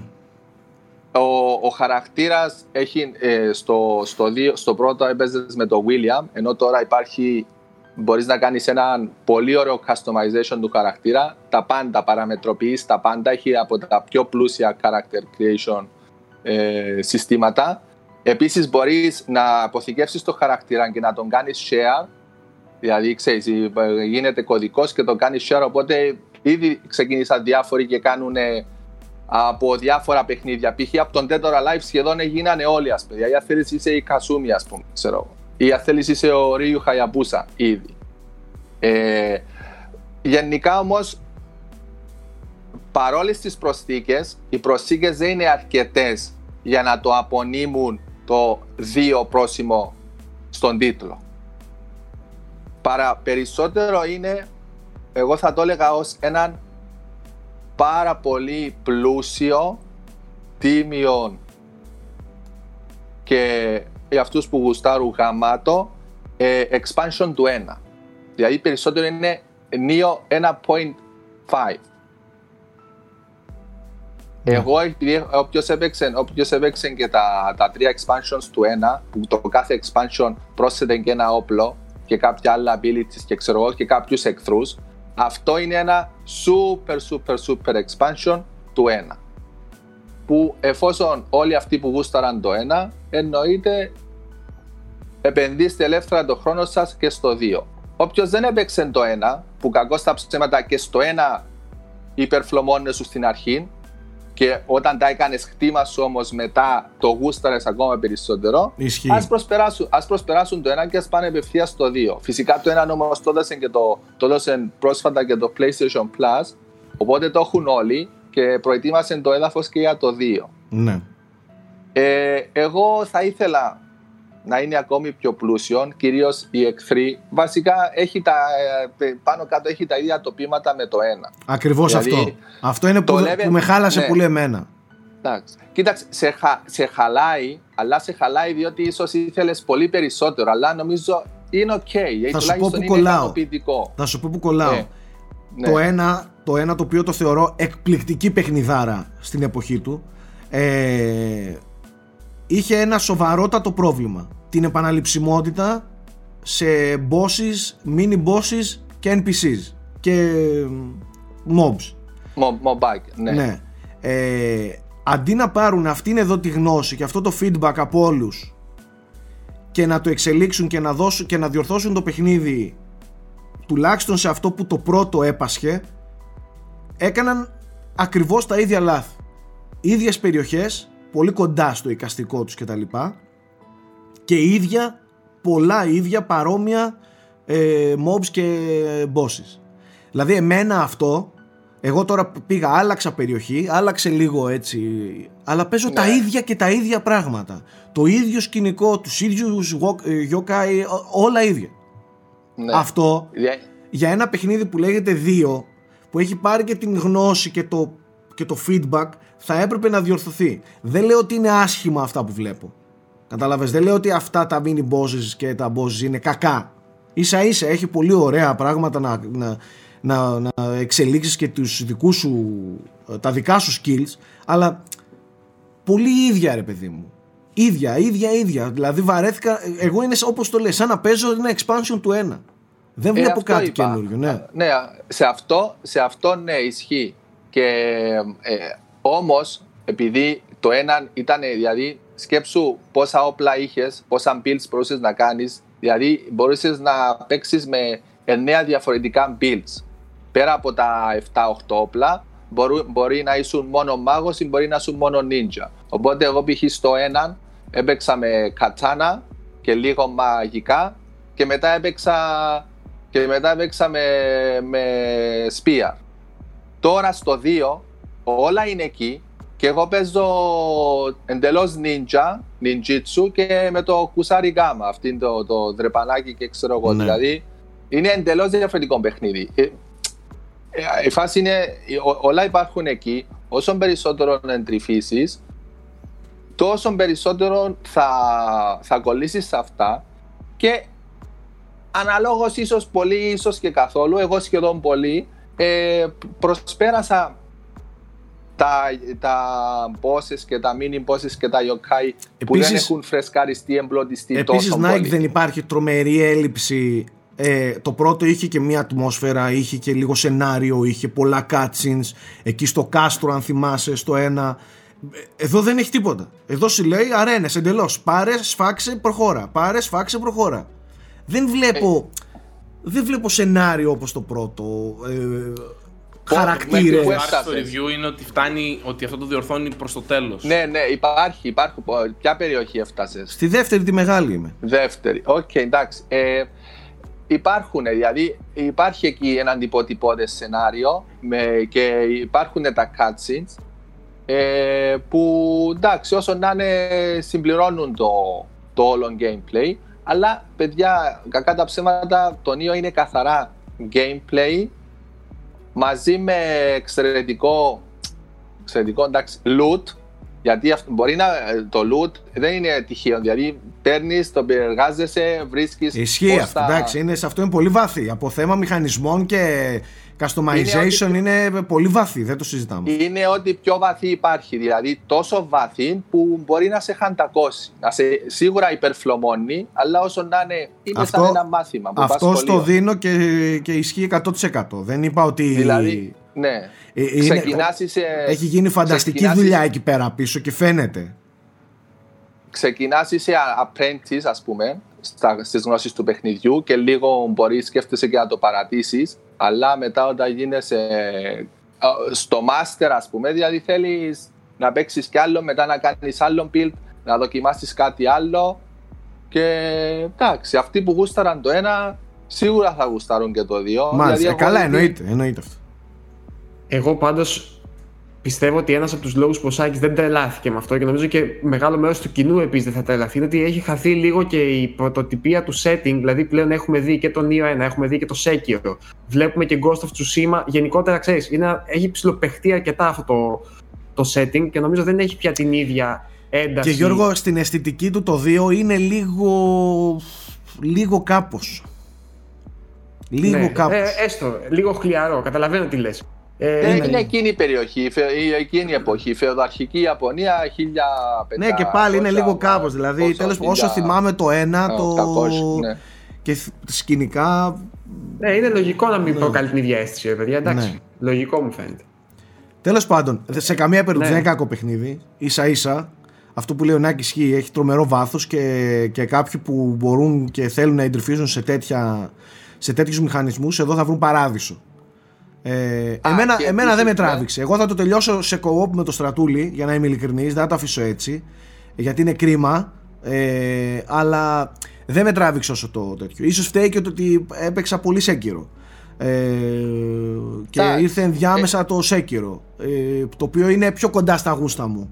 Ναι, Α, και όχι γιατί μπορούν να είναι συνυπάρξουν From πάντως, Software ε. και Miyazaki. Ε, για άλλους λόγους είναι πιο κοντά στα γούστα μου ρε παιδί μου. Είναι πιο, πιο σοβαρό, πιο προσγειωμένο, πιο απλό. Είναι πιο κοντά στα δικά μου γούστα. Αλλά εντάξει. Μπορούν να συνυπάρξουν τα δύο στη βιομηχανία. Δηλαδή, ακόμα και τότε. Όταν Ναι, υπήρχε- δεν είναι, όταν δεν υπήρχε είναι το- ίδια παιχνίδια. Δεν είναι ίδια Όχι, παιχνίδια, ναι. όχι. Και το καθένα κάνει κάποια συγκεκριμένα πράγματα ε, τέλεια, υποδειγματικά εκεί έξω, ας πούμε. Ναι. Μάλιστα. Λοιπόν, ε, ωραία Nike. Θεμή, έχεις και εσύ ένα παιχνίδι που παίζεις αυτόν τον καιρό. Μίλα και εσύ για το... Τελείωσα το Black Mesa, τα υπεραναλύσαμε στην προηγούμενη εκπομπή. Καλά, ναι, και εγώ το Σχολιάζαμε τελείωσα μεταξύ ενδιάμεσα. μας, ναι. Ε, Παίξτε και Black τώρα- Mesa, δεν λέμε τίποτα άλλο, ε. Ναι, παίξτε πολύ το. απλά παίξτε το. Παίξτε το, παίξτε το. Τα Zen Levels Ναι. είναι, είναι αρρώστια. Παίξτε τα. Το Black Mesa δεν έχει καιρό που κυκλοφόρησε; Όχι, άκου τι είχε γίνει. Εντάξει, η τελική Ναι, έκδοση εξηγήστε βγήκε λίγο. τώρα το Μάρτιο. Είχε κυκλοφορήσει Εξηγήστε- πριν χρόνια, αλλά Ναι, έλειπαν, θυμάμαι. έλειπαν τα Zen Levels. Αυτό, προσθέθηκαν τα Zen Levels. Ε, δηλαδή Και όχι έλειπε. μόνο, Nike, έχει- έχουν αλλάξει και στο gameplay. Αυτό, και πάρα αυτό πάρα ήθελα πολλά να το σου έχουν πω. κάνει. Δηλαδή, δεν είναι μόνο τα Zen Levels που μπήκαν που είναι το 1 τέταρτο του παιχνιδιού. Έτσι. Ε, έχουν βελτιώσει πολλά από, και από οπτικής άποψης και από gameplay μηχανισμών. Είναι πολύ πιο πλούσιο το παιχνίδι, πολύ πιο πλήρες, είναι πληρέστατο remake, δεν το συζητάμε. Αυτό είναι remake plus τα Zen Levels. Remake Αυτό. του Half-Life 1, όσο Ο- πρέπει για να τώρα παίξει το άλλο. τώρα Μετά απλά το είναι παίζετε. τέλειο ολοκληρωμένο Half-Life 1. Τέλος. Καταλαβες. Ναι, να βγει και σε κονσόλες. όμως. Ε, θα Πιστεύω δείξει. κάποια στιγμή ναι. Πιστεύω. Τέλος πάντων, τελείωσα τον Black Mesa, ξανά έπιασα ε, ουσιαστικά το Ori and the Will of the Wisps, έσβησα το save που είχα και το πήγα όλο από την αρχή. Ε, θα πω το μόνο αρνητικό ε, που θέλω στην αρχή για να αρχίσω μετά τα εκθεστικά, τα σχόλια που πιστεύω και αξίζουν στο παιχνίδι. Ε, με στεναχωρεί πάρα πολύ ο τεχνικός τομέας. Ε, αν μπορείτε να κάνετε λίγο υπομονή, θα σας προτείνω να περιμένετε ένα-δύο πάτσα ακόμα. Έχει αρκετά προβλήματα που θα χρειαστεί να κάνεις reload το save σου. Μπορεί δηλαδή να μην φορτώσει το επίπεδο από εκεί και πέρα και να πέφτεις μέσα στο κενό. Που, εντάξει, δεν, δεν αρμόζει σε ένα τόσο όμορφο παιχνίδι να σου χαλάει την εμπειρία κάτι τέτοιο. Ε, έχει και πτώσεις στο καρέ, στα καρέ. Έχει κάνα δύο τεχνικά ψεγάδια τα οποία είναι πολύ στενάχωρο να βλέπεις ένα τέτοιο παιχνίδι να αμαυρώνεται από, από τέτοια τεχνικά προβλήματα που πιστεύω είναι και αυτό που τους στέρισε πόντους ε, στις βαθμολογίες που πήρε. Τέλος πάντων, στην ουσία του όμως, σαν παιχνίδι, είναι πραγματικά φανταστικό. Από τη μουσική και την ιστορία που χτυπάει Right in the Fields. Ε, είναι πάρα πολύ, συγκ- έχει μερικά πολύ συγκινητικά σκηνικά και δεν είσαι με τους χαρακτήρες κατευθείαν, ειδικά αν έχεις παίξει και το πρώτο το όρι, αλλά και gameplayακά σου δίνει το πλωστάσιο και το, οι ικανότητες του όρι έχουν εμπλουτιστεί πάρα πολύ και πραγματικά τα αποκτάς όλα σιγά σιγά και μόλις, τα, μόλις κουμπώσουν όλα είναι λες και βλέπεις ένα, ένα έργο τέχνης. Ε, ένα πίνακα ζωγραφική εν κινήσει πραγματικά και είναι και δύσκολο το παιχνίδι, δεν είναι εύκολο. Οπότε όταν τα κάνεις όλα αυτά τα ακροβατικά από εδώ από εκεί, βλέπεις κάτι πραγματικά εντυπωσιακό στην οθόνη σου και πολύ πολύ εθιστικό όταν τα καταφέρνεις. Και σαν game design ε, το πώς τα δίνει, η γρίφη που έχει, το platforming σε συνδυασμό με τους γρίφους, σε συνδυασμό με το combat και όλα αυτά δένουν τέλεια το πότε έρχονται οι νέες δυνάμεις, ε, το πόσο εντυπωσιακές είναι γενικά και το τι νέες gameplay δυνατότητες σου δίνουν. Το backtracking με το Metroidvania του πράγματος, τα side quest που έχουν βάλει. Ε, όλα είναι τέλεια δομημένα. Επίσης, σε σχέση με το πρώτο όρι, μου αρέσει πάρα πολύ το ότι σου έδωσαν από πολύ νωρίς το double jump και το dash. Οπότε το να πας το ένα σημείο του χάρτη στο άλλο είναι, γίνεται στο άψες βίσια γιατί μετακίνησε πάρα, πάρα πολύ γρήγορα. Οπότε μετά αυτά που ξεκλειδώνεις είναι πρακτικά πράγματα που θα σου ανοίξουν νέες περιοχές, Metroidvania κλασικά, αλλά φτάνεις από τη μία περιοχή στην άλλη χωρίς να είναι αγκαρία αυτό το πράγμα. Okay. Θέμη, Α, ναι. πες ό,τι είναι να πεις, μετά έχω πολλές ερωτήσεις να σου κάνω. Και εντάξει, το εικαστικά σας είπα, η ιστορία κτλ. είναι απλά μαγεία το παιχνίδι. Ε, έχουν φέρει σε σχέση με το προηγούμενο νομίζω και περισσότερα 3D στοιχεία. Δηλαδή έχει κάποια μεγάλα ζώα μέσα στο δάσος με τα οποία μιλάς και τα οποία σε βοηθάνε με κάποιους τρόπους.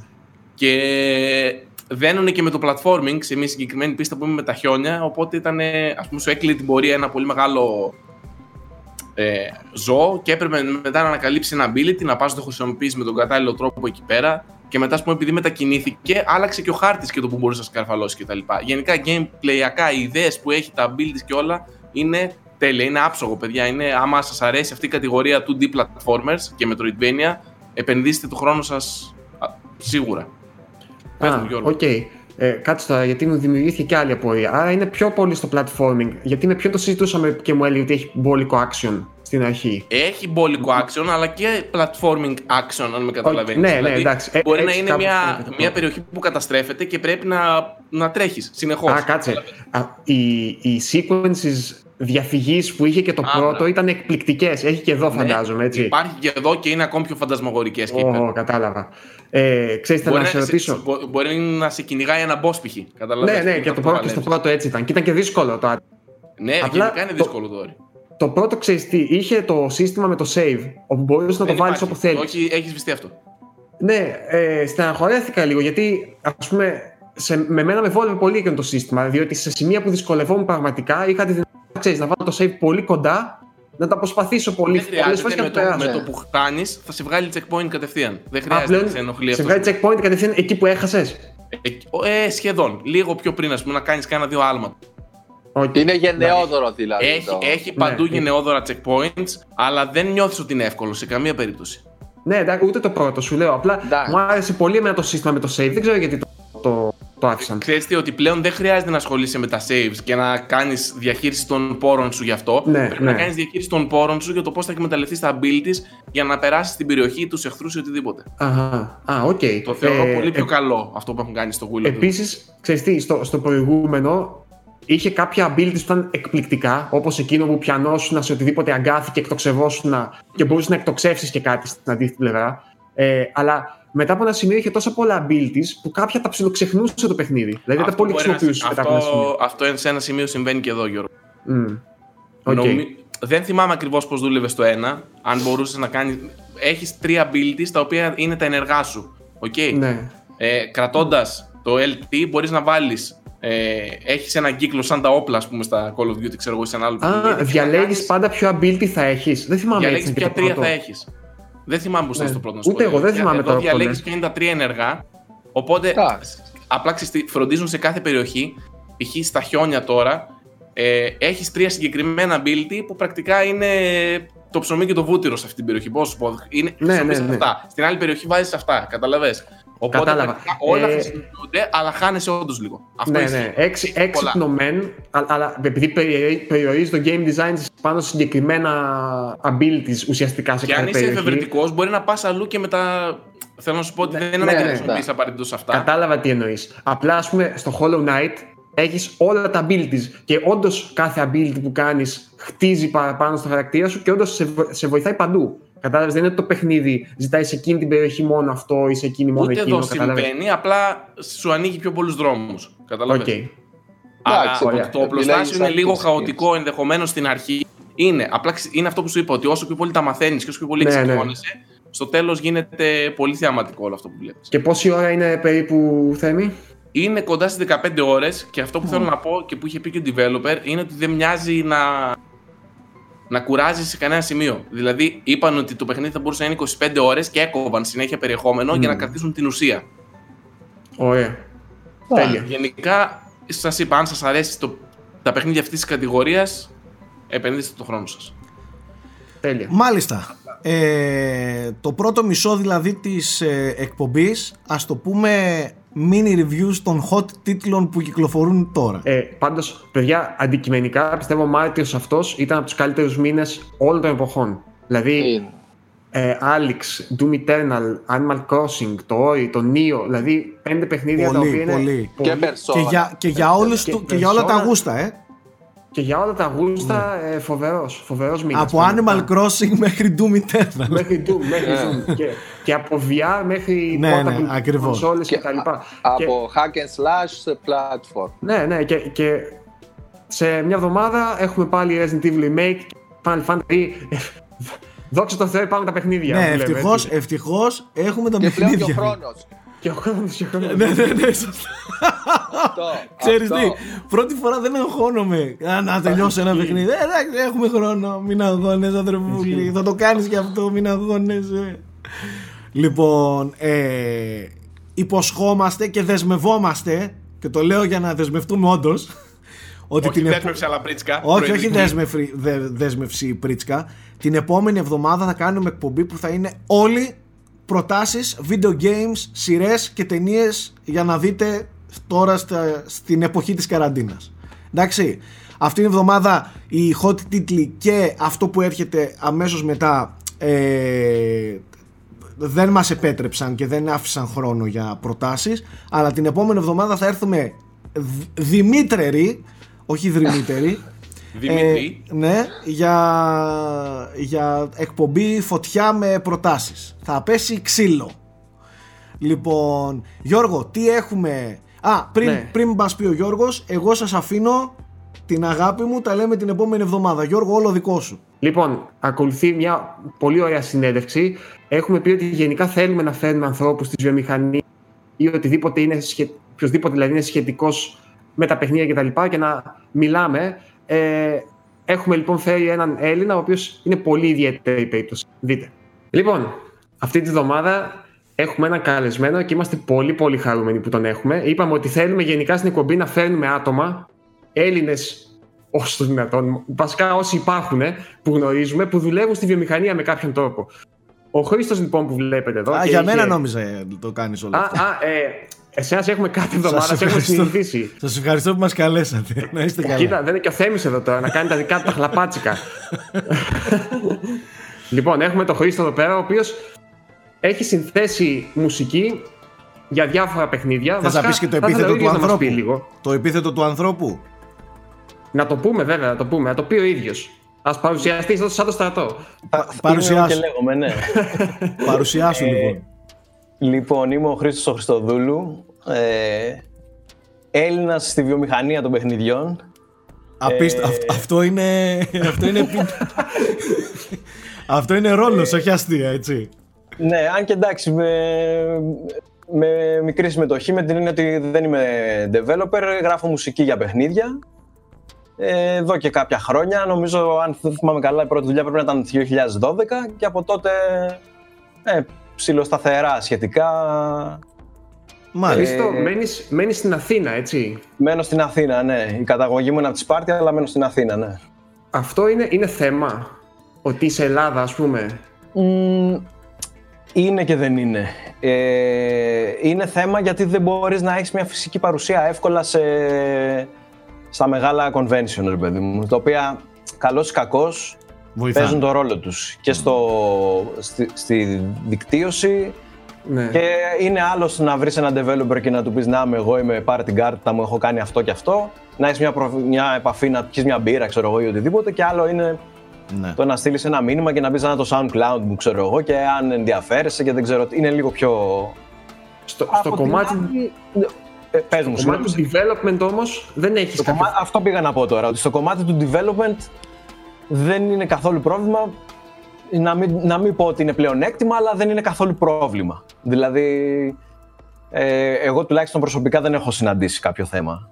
Έτσι κι αλλιώς, αν δεν δουλεύεις, πώς να σου το πω, in-house, ας πούμε, σε μια εταιρεία, να είσαι εκεί, ξέρω εγώ, και να κάνεις τη δουλειά. Κατά τα άλλα, νομίζω ότι έτσι κι αλλιώς οι περισσότεροι συνθέτες είναι freelance, ελεύθεροι επαγγελματίες, δεν, ε, οπότε δεν είναι συνήθως μέλος της ομάδας ναι. Σφιχτό. Αλλά τι να είσαι στην Αθήνα, τι να είσαι στο Los Angeles, τι να είσαι, ξέρω εγώ, στη, δεν ξέρω, στην Ισχύει. Ιαπωνία, νομίζω, οπουδήποτε. Δεν- νομίζω δεν- ότι οι δεν αλλάζει. παραγωγές που έχουν μουσικές έτσι όπως το είπες και το περιέγραψες σωστά από μέλη που είναι σφιχτά μεταξύ τους μέσα δηλαδή στην, ε, στην εταιρεία πρέπει να είναι μόνο τα πολύ πολύ μεγάλα στούντιο που έχουν ένα department για τη μουσική Ναι. που μιλάνε, ανταλλάζουν, είναι από πάνω ένα στον άλλον κτλ.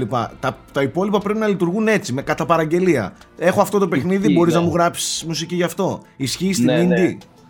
Ισχύει στη μεγαλύτερη πλειο- πλειο- πλειοψηφία των παιχνιδιών. Υπάρχουν κάποιες εξαιρέσεις, τις οποίες κυριολεκτικά μπορώ να τις, τουλάχιστον από όσο ξέρω εγώ, να τις μετρήσω στα δάχτυλα του ενός χεριού. Εσύ Ε, θα βλέπεις τον εαυτό σου μελλοντικά και θα ήθελες να μπει σε μια τέτοια εταιρεία και να γίνεις κομμάτι ενός και όχι αυτό που κάνεις τώρα; Ε, δεν το ξέρω. Μ, Νομίζω όχι.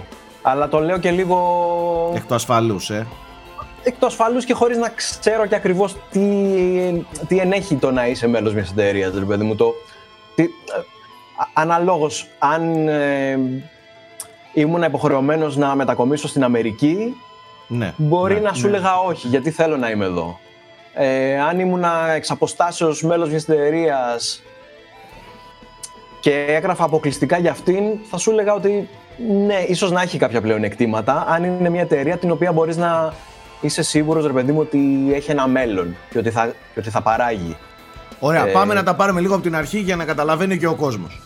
Θέλουμε Ναι. λίγο να μας πεις σε, σε μερικά παιχνίδια που, στα οποία Ναι. έχεις χαρίσει δουλειά σου. Λοιπόν, δεν την έχω χαρίσει σε κανένα παιχνίδι, έχω πληρωθεί για όλα. Ναι, κατάλαβες τι εννοώ, ναι. Δεν Ξέρω, λένε ξέρω. χάρισε, δα, δάνεισε, χάρισε τη φωνή του στον Ντάβ. το, το ξέρω, το ξέρω. ε, το είπες είμαι καλό, τέτοιο. Απλά εντάξει. Ναι, εντάξει, εγώ είμαι κλασικά από- ρομαντικός. καθόρικα Και εγώ απαντάω. λοιπόν, ε, τα πιο γνωστά παιχνίδια που έχω γράψει είναι το Risk of Rain το 1 και τώρα το 2 πλέον, αυτή τη στιγμή που είναι σε early access και ακόμα συνεχίζω να γράφω γι' αυτό. Ε, με την ίδια εταιρεία, τη Hopu Games, έχουμε κάνει το Deadbolt πριν από 2-3 χρόνια, ίσως και 4 πλέον. Μμμ. Ε, και έχω δουλέψει το πρώτο μου παιχνίδι με ένα παιδί που ήταν και αυτός Έλληνας, τον Ιωνάτο Κερατζή, το The Sea Will Claim Everything, ένα μικρό indie adventure που δεν το ξέρει κανένας. Και Ε, να ξέρεις ότι ο Ιωνάς είναι ο επόμενος στόχος μας, να τον φέρουμε και αυτόν εδώ πέρα, να μας μιλήσει, ο οποίος και αυτός κάνει μια πορεία στη βιομηχανία από Ναι. τότε, έτσι. ισχύει. Ε, εγώ να πω πάντως προσωπικά, τα αγαπημένα μου ξέρω ότι το Risk of Rain είναι το πιο γνωστό σου. Έτσι δεν Ναι, είναι. Ε, ισχύει, σε θέμα ναι. πύχη και τα λοιπά. Εγώ λατρεύω τον Deadbolt, θέλω να ξέρεις. Είναι πιο κοντά στα δικά μου δηλαδή ακούσματα. Ε, Ωραία, όσο χαίρομαι. ακούτε την εκπομπή, θα προσπαθήσουμε να βάλουμε από πίσω έτσι αποσπασματικά κάποια Εννοείται, κομμάτια εννοείται. του Χρήστου να πάρετε μια ιδέα. Αρκεί να μην Αλλιώς μας δεν μπορούν κυνηγήσει βρουν με τα δουλειά στον copyright. Χρήστο. Αρκεί να μην μας Λοιπόν. ε, δολοφονήσουν τα copyrights. Εμείς θα τα βάλουμε, αλλά Σωστό, Χρήστο σωστό. τουλάχιστον καμιά άδεια να νομίζω, μας... ότι, νομίζω ότι με, τα δικά μου, με τη δική μου τη μουσική δεν θα έχουμε θέμα. Γενικά Ωραία. κάτι που μπορού- θα μπορούσαμε να συζητήσουμε σε μια άλλη εκπομπή ή σε πολλές εκπομπές είναι το θέμα των δικαιωμάτων της μουσικής στα παιχνίδια συγκεκριμένα. Αλλά με τα δικά μου δεν θα έχουμε κάποιο strike ή κάτι τέτοιο. Είμαστε OK. Ωραία, Ε, χαίρομαι.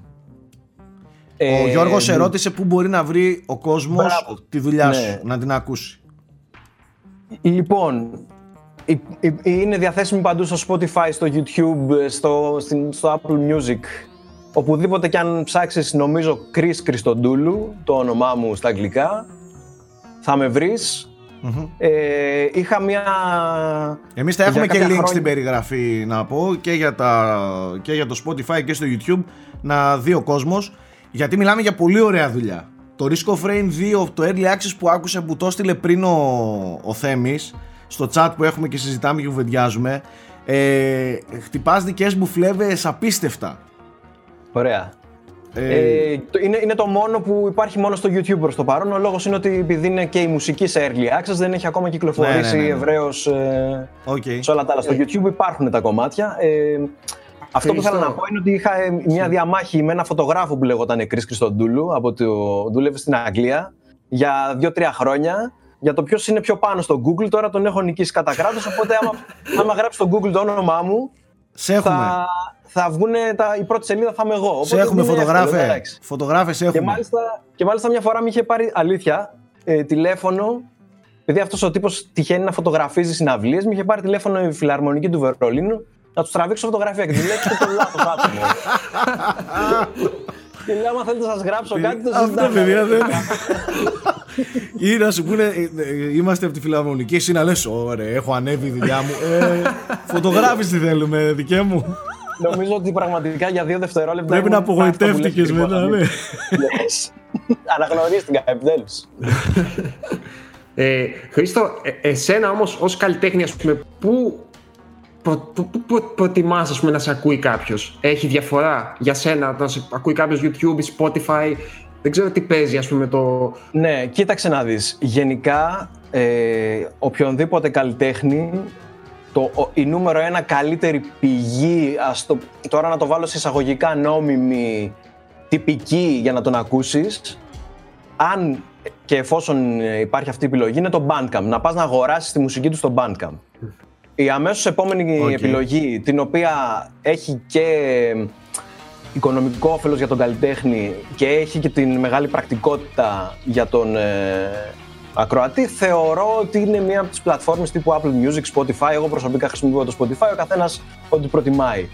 Ε, τώρα από εκεί και ύστερα, εμένα προσωπικά η μουσική μου στο YouTube είναι ανεβασμένη στο δικό μου κανάλι και με δική μου επιλογή δεν έχει διαφημίσεις, οπότε δεν κερδίζω κάτι από εκεί. Αλλά παρόλα αυτά αυτό που κερδίζω είναι το, το community που παρέχει το YouTube. Γιατί όλες οι άλλες πλατφόρμες δεν έχουν το ότι σου αφήνω ένα μήνυμα Σωστά. Μ' αρέσει αυτό τε- και, και, και επειδή το εκτιμώ πάρα πολύ αυτό, Μμμ. οποιοδήποτε θέλει να πάει στο, να ακούσει στο YouTube, εννοείται να πάει και να το Μα κάνει. Δεν είναι είδα, ότι- είδα βίντεο στο YouTube που έχουν 1000 comments, 1200 comments, δηλαδή αυτή η αλληλεπίδραση νομίζω ότι σε βοηθάει κιόλας, έτσι δεν είναι; Με βοηθάει πάρα πολύ, χτίζεις μια σχέση με τον άλλον. Όταν κάποιος σου στείλει κάτι, ρε παιδί μου, και εσύ του απαντήσεις, ε, η- αμ- άμεσα δημιουργείται ένα σύνδεσμος διαφορετικός από το απλά μου αρέσει αυτός. Αόρατος αλλά χρήσιμος. Ναι. Ναι.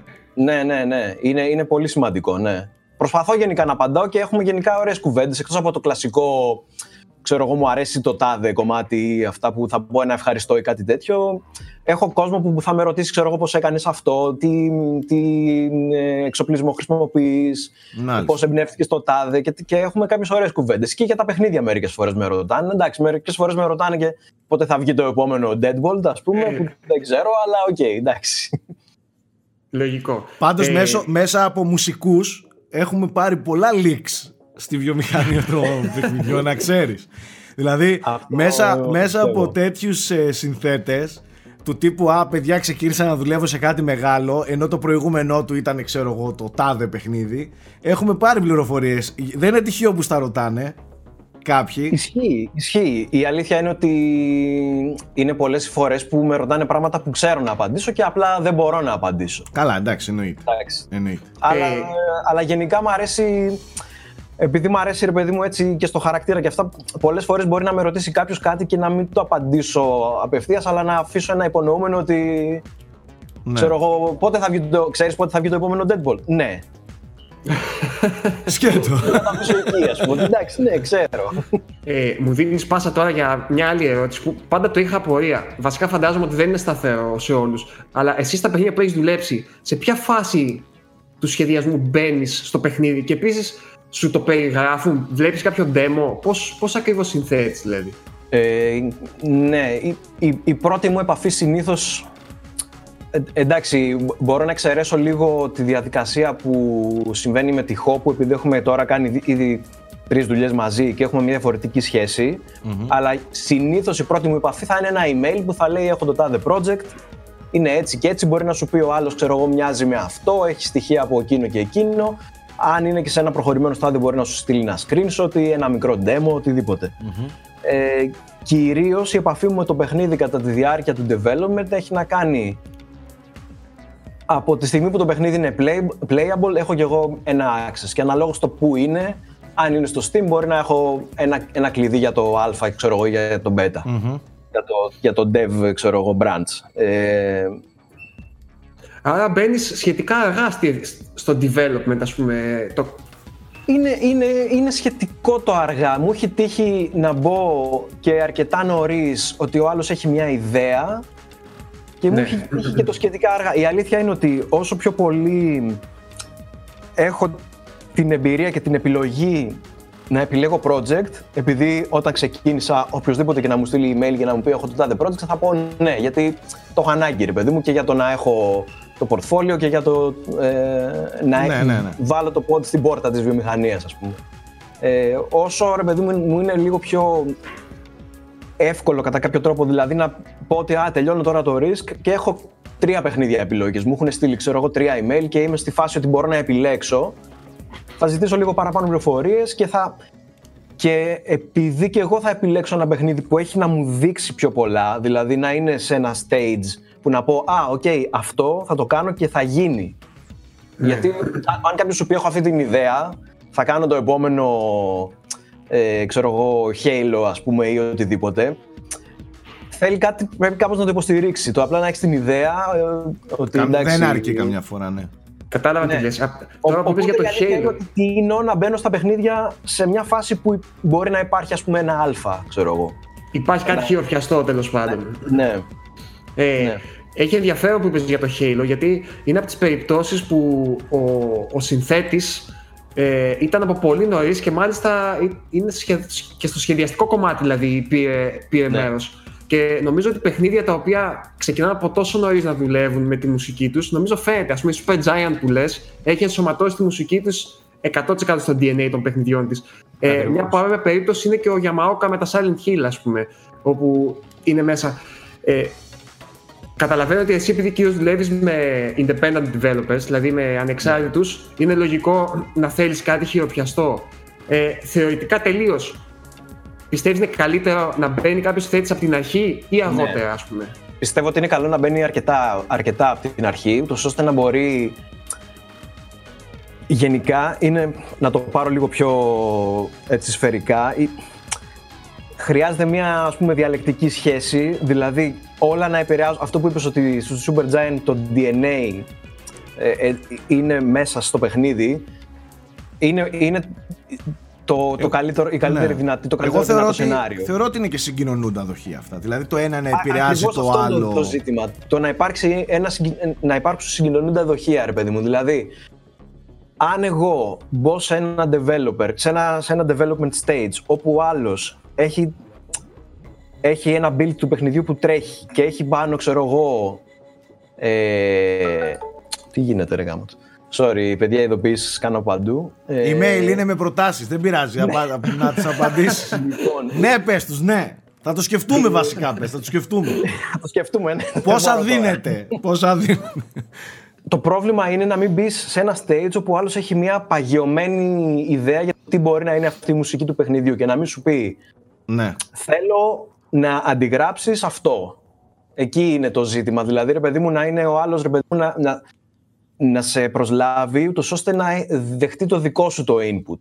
Αυτό εντάξει, ακόμα Εντάξει, και αν γίνει και προφανώς σε θα σου ένα- δώσει κάποιες οδηγίες, κάποια, κάποια κατεύθυνση, αλλά κατεύθυνση. καλό είναι να σου, να σε αφήνει, το, ξέρεις, να, να, να σκαλίσεις εσύ Ακριβώς μουσικά αυτό. το... Και, και η αλήθεια είναι ότι ρε παιδί μου, ο, ο κάθε συνθέτης όσο, όσο πιο πολλές δουλειές κάνει και όσο πιο πολύ έχει την ευκαιρία να διαμορφώσει ρε παιδί μου τη φωνή του και έναν ήχο και ένα στυλ και αυτά, ε, αυτό βοηθάει κατά κάποιο τρόπο με την έννοια ότι αν θέλει ένας σκηνοθέτης ξέρω εγώ, να βάλει πολύ ηλεκτρόνικα ξέρω εγώ, και κάποια μουσική τέτοια δεν θα πάρει τηλέφωνο τον John Williams. Ναι, ναι.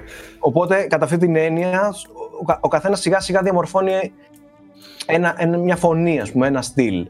Και αυτό, αν ο άλλος καταλαβαίνει ότι εντάξει, θα, καλέ- θα πάρω τηλέφωνο τον Χριστοδούλου γιατί Γιατί θέλω μπορεί αυτό να το κάνει στυλ. καλά αυτό, ας πούμε, ναι. Οπότε θα, θα δείξει μια εμπιστοσύνη και σε σένα και δεν θα σου πει, οκ, θέλω να μου κάνεις τελείως, ρε παιδί μου, αυτό, το- δηλαδή απλά να, να υπάρχει μια ελευθερία σε αυτό. Δηλαδή να, να, κα- ο άλλος να καταλαβαίνει ότι εσύ ξέρεις να κάνεις τη δουλειά σου και ότι το input που θα δώσεις είναι σημαντικό και ότι να φανεί, και αυτό έχει να κάνει και με τον ίδιο το μουσικό βέβαια, να του δώσεις να καταλάβει ότι εσύ ενδιαφέρεσαι ρε παιδί μου για το παιχνίδι και όχι να μην φτάσεις και στο άλλο άκρο δηλαδή και να πεις: Εγώ θα κάνω αυτό που κάνω πάντα. Δηλαδή Ναι. να.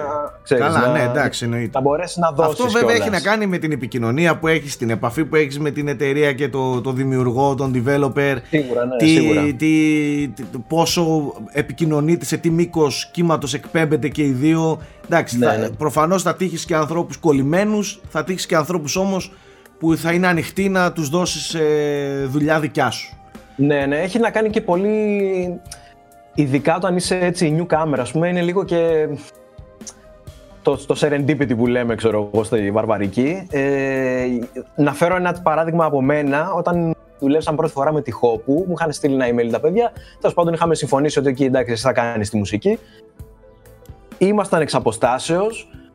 Νομίζω ότι η επικοινωνία που είχαμε ήταν ελάχιστη κυριολεκτικά. Δηλαδή, απλά έτυχε τα πρώτα δείγματα μουσικής που τους έστειλα να πούνε μας αρέσει πολύ, συνέχισε έτσι και κάπως πήγε εντελώς, δηλαδή Πολύ ομαλά. πολύ Ναι. ομαλά και πολύ και παρόλα αυτά πολύ δεμένα, δηλαδή μερικές φορές ε, Ε, Επικοινωνήσατε περισσότερο και πιο εύκολα σαν άνθρωποι, ρε φίλε. ναι ακριβώς, είχα, είχαμε κάπου υπήρχε ένας σύνδεσμος ο οποίος δεν, δεν, δεν είχαμε ποτέ συζητήσει για κάποια πράγματα και παρόλα αυτά υπήρχε αυτός ο σύνδεσμος. Εγώ ισχύει. είπα, ξέρω εγώ, Υπήρχε τους έστειλα μια- ένα κομμάτι που το λέγανε Monsoon και αυτοί είχαν το επίπεδο δυσκολίας μέσα στο παιχνίδι το Monsoon που είναι το πιο δύσκολο.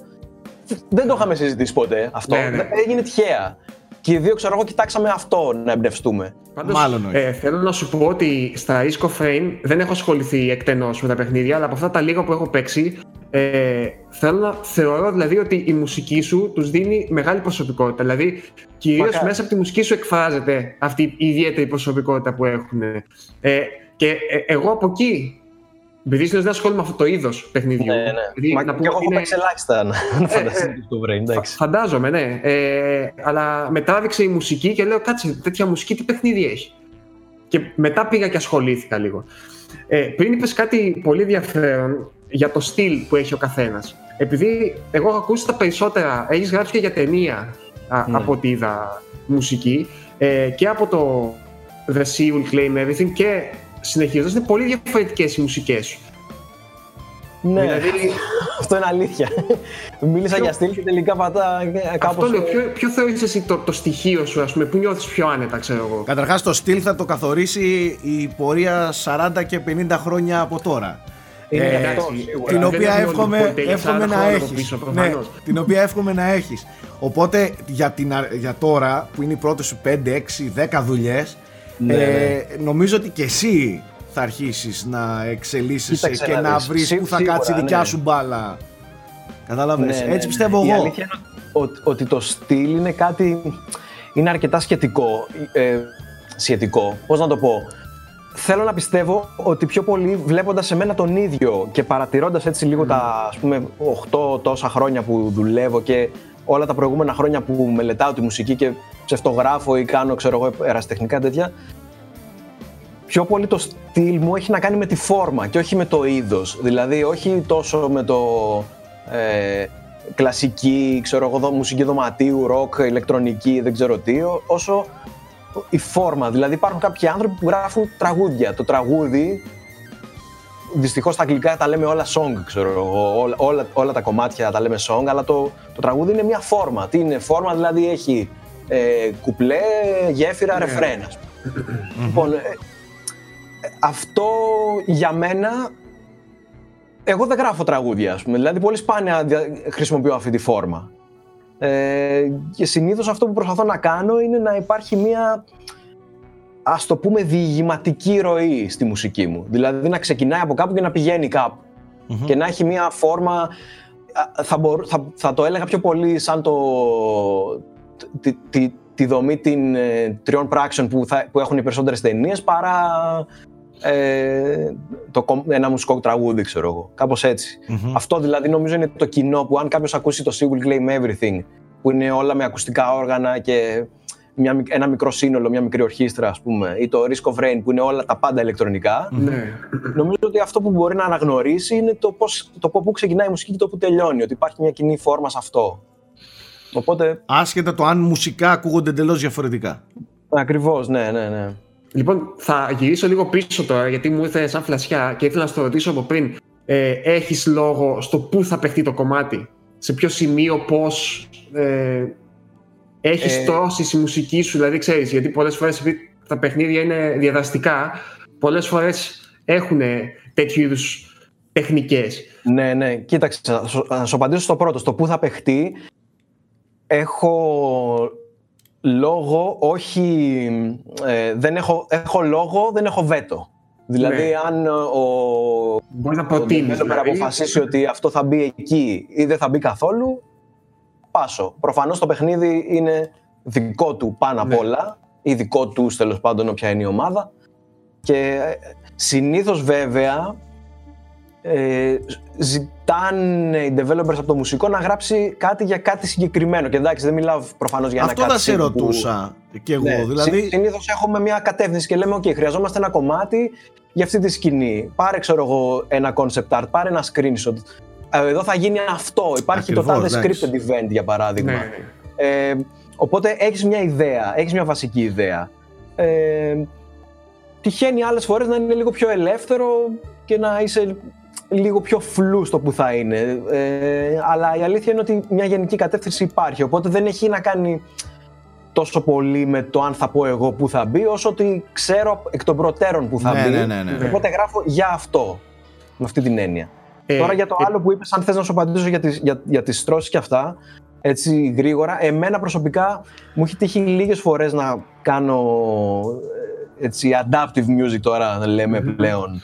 Η αλήθεια είναι ότι μέχρι τώρα, μ, αν εξαιρέσεις κα- ε, ε, ελάχιστο adaptiveness που είχαμε στο Deadbolt που είχε να κάνει καθαρά με το ότι αν ήσουν πίσω μια, από μια πόρτα υπήρχε ένα φίλτρο και η μουσική ακουγόταν διαφορετικά ας πούμε ναι. που- αλλά δεν είχε κίνηση η μουσική μέσα της ε, Μμμ. ε, ότι να αλλάζει, ήταν απλά το πώς την ε, άκουγες εσύ. Ε, στο Risk of Rain είχ- κάναμε πολλά πειράματα με, με τη μουσική να προσαρμόζεται πάνω στο πώς παίζεται και τελικά καταλήξαμε ότι ακριβώς για το λόγο που, ανεφε- που ανέφερα πριν ότι η μουσική που γράφω έχει αυτή τη φόρμα την αφηγηματική και ότι πά- από ένα σημείο πάει στο άλλο Μμμ. και δεν είναι εύκολο να απομονώσεις ένα κουπλέ, ένα ρεφρέν και να το κάνεις μια αλλού που παίζει. Ναι, ναι, ναι. ναι. Γι' αυτόν τον λόγο τελικά καταλήξαμε απλά στο να παίζει και να ξαναρχίζει. Υπάρχουν κάποια dynamic στοιχεία. Ε, για παράδειγμα, αν κάποιος έχει παίξει Risk of Rain, ξέρει ότι υπάρχει ένας teleporter κάπου στην πίστα. Και αυτός εσύ πρέπει να πας να το βρεις και να το ενεργοποιήσεις. Ρε παιδί μου, και αυτό επειδή οι πίστες είναι ψηλομεγάλες σχετικά και είναι δύσκολο να το βρεις. Ένα στοιχείο που έχουμε κάνει για να βοηθάει τον παίχτη είναι ότι υπάρχει ένας στρώμα μουσικής κάτω από τη μουσική, η οποία είναι σαν ένα, ένα beacon, εμείς το λέμε εσωτερικά, το οποίο είναι ένα πολύ απλό synth που παίζει, ξέρω εγώ, έναν ήχο και αυτό είναι, ε, είναι 3D position μέσα στην πίστα στο σημείο του teleporter. Οπότε, αν στρίψεις το κεφάλι Καταλαβαίνεις σου είσαι κοντά, ας πούμε. μακριά, Α, να αυτό προσανατολιστείς. δυναμώνει και, τέτοιο. και, το, και αυτό που έχουμε κάνει είναι ότι αυτό το στρώμα πάντα ακολουθεί τη μουσική. Δηλαδή δεν παίζει κάτι ότι να είναι που Α, απλά μάλιστα. επαναλαμβάνεται και Ναι. μπορεί να είναι φάλτσο ή κάτι οτιδήποτε. Είναι πάντα Ναι, ναι, μαζί ναι. με τη μουσική. Αυτό. Ενδιαφέρον πολύ. Ε, επειδή έχεις γράψει για ταινία, όπως είπαμε, το Do It Yourself, α- Ναι. από ό,τι θυμάμαι, ε, τι προτιμάς; Έχει διαφορά μεγάλη; Έχει, έχει διαφορά, ναι, έχει αρκετά μεγάλη διαφορά. Ε, τι προτιμάω; Οι ταινίες είναι μια απολύτως μαζοχιστική εργασία, την οποία την αγαπάω πάρα πολύ, αλλά ε, μόλις τελειώνω την, την ταινία, ε, δεν θέλω ποτέ να ξανακάνω ταινία. Μέχρι να κάνω το επόμενο παιχνίδι και... Αχ, ας μου τύχει μια ταινία, ας πούμε. Εντάξει, επειδή όταν και πριν ξεκινήσω να γράφω, να είμαι πιο πολύ focus στα παιχνίδια, ε, ξεκίνησα γράφοντας μικρού μήκους, κάποια μικρά project και ειδικά όταν ήμουνα για κάποια χρόνια στο Amsterdam και έκανα ένα, ένα master που ήταν η μουσική κινηματογράφου και εκεί κάναμε αρκετά project. Δηλαδή βγήκα από εκεί, είχα κάνει ξέρω εγώ 6-7 ταινίες μικρού μήκους ε, και είναι, είναι διαφορετικό, πρώτα απ' όλα είναι διαφορετικό με την έννοια των χρόνων, ότι σκηνή η οποία διαρκεί τόσο. Στα παιχνίδια αυτό θα σου τύχει μόνο αν γράψεις για κάποιο cutscene, ας πούμε. που ξέρεις ότι... Αυτό λέω. Δεν σου Ναι. λείπει αυτή η ακρίβεια. Γιατί νομίζω στον κινηματογράφο μπορεί να έχεις ακρίβεια ακριβώς Εννοείται. Το συναισθηματικό είναι, είναι τελείως Ισχύει. διαφορετικό. έχει, έχει ενδιαφέρον. Μ' αρέσει πάρα πολύ στο, στο κινηματογράφο επειδή είμαι και- έτσι και άνθρωπος της λεπτομέρειας. Μ' αρέσει σε βαθμό αιμονικό μερικές φορές το να κυνηγάω το frame και να το χτυπήσω Ναι. ας πούμε με το, με το tempo μου, με, τη, με το οτιδήποτε.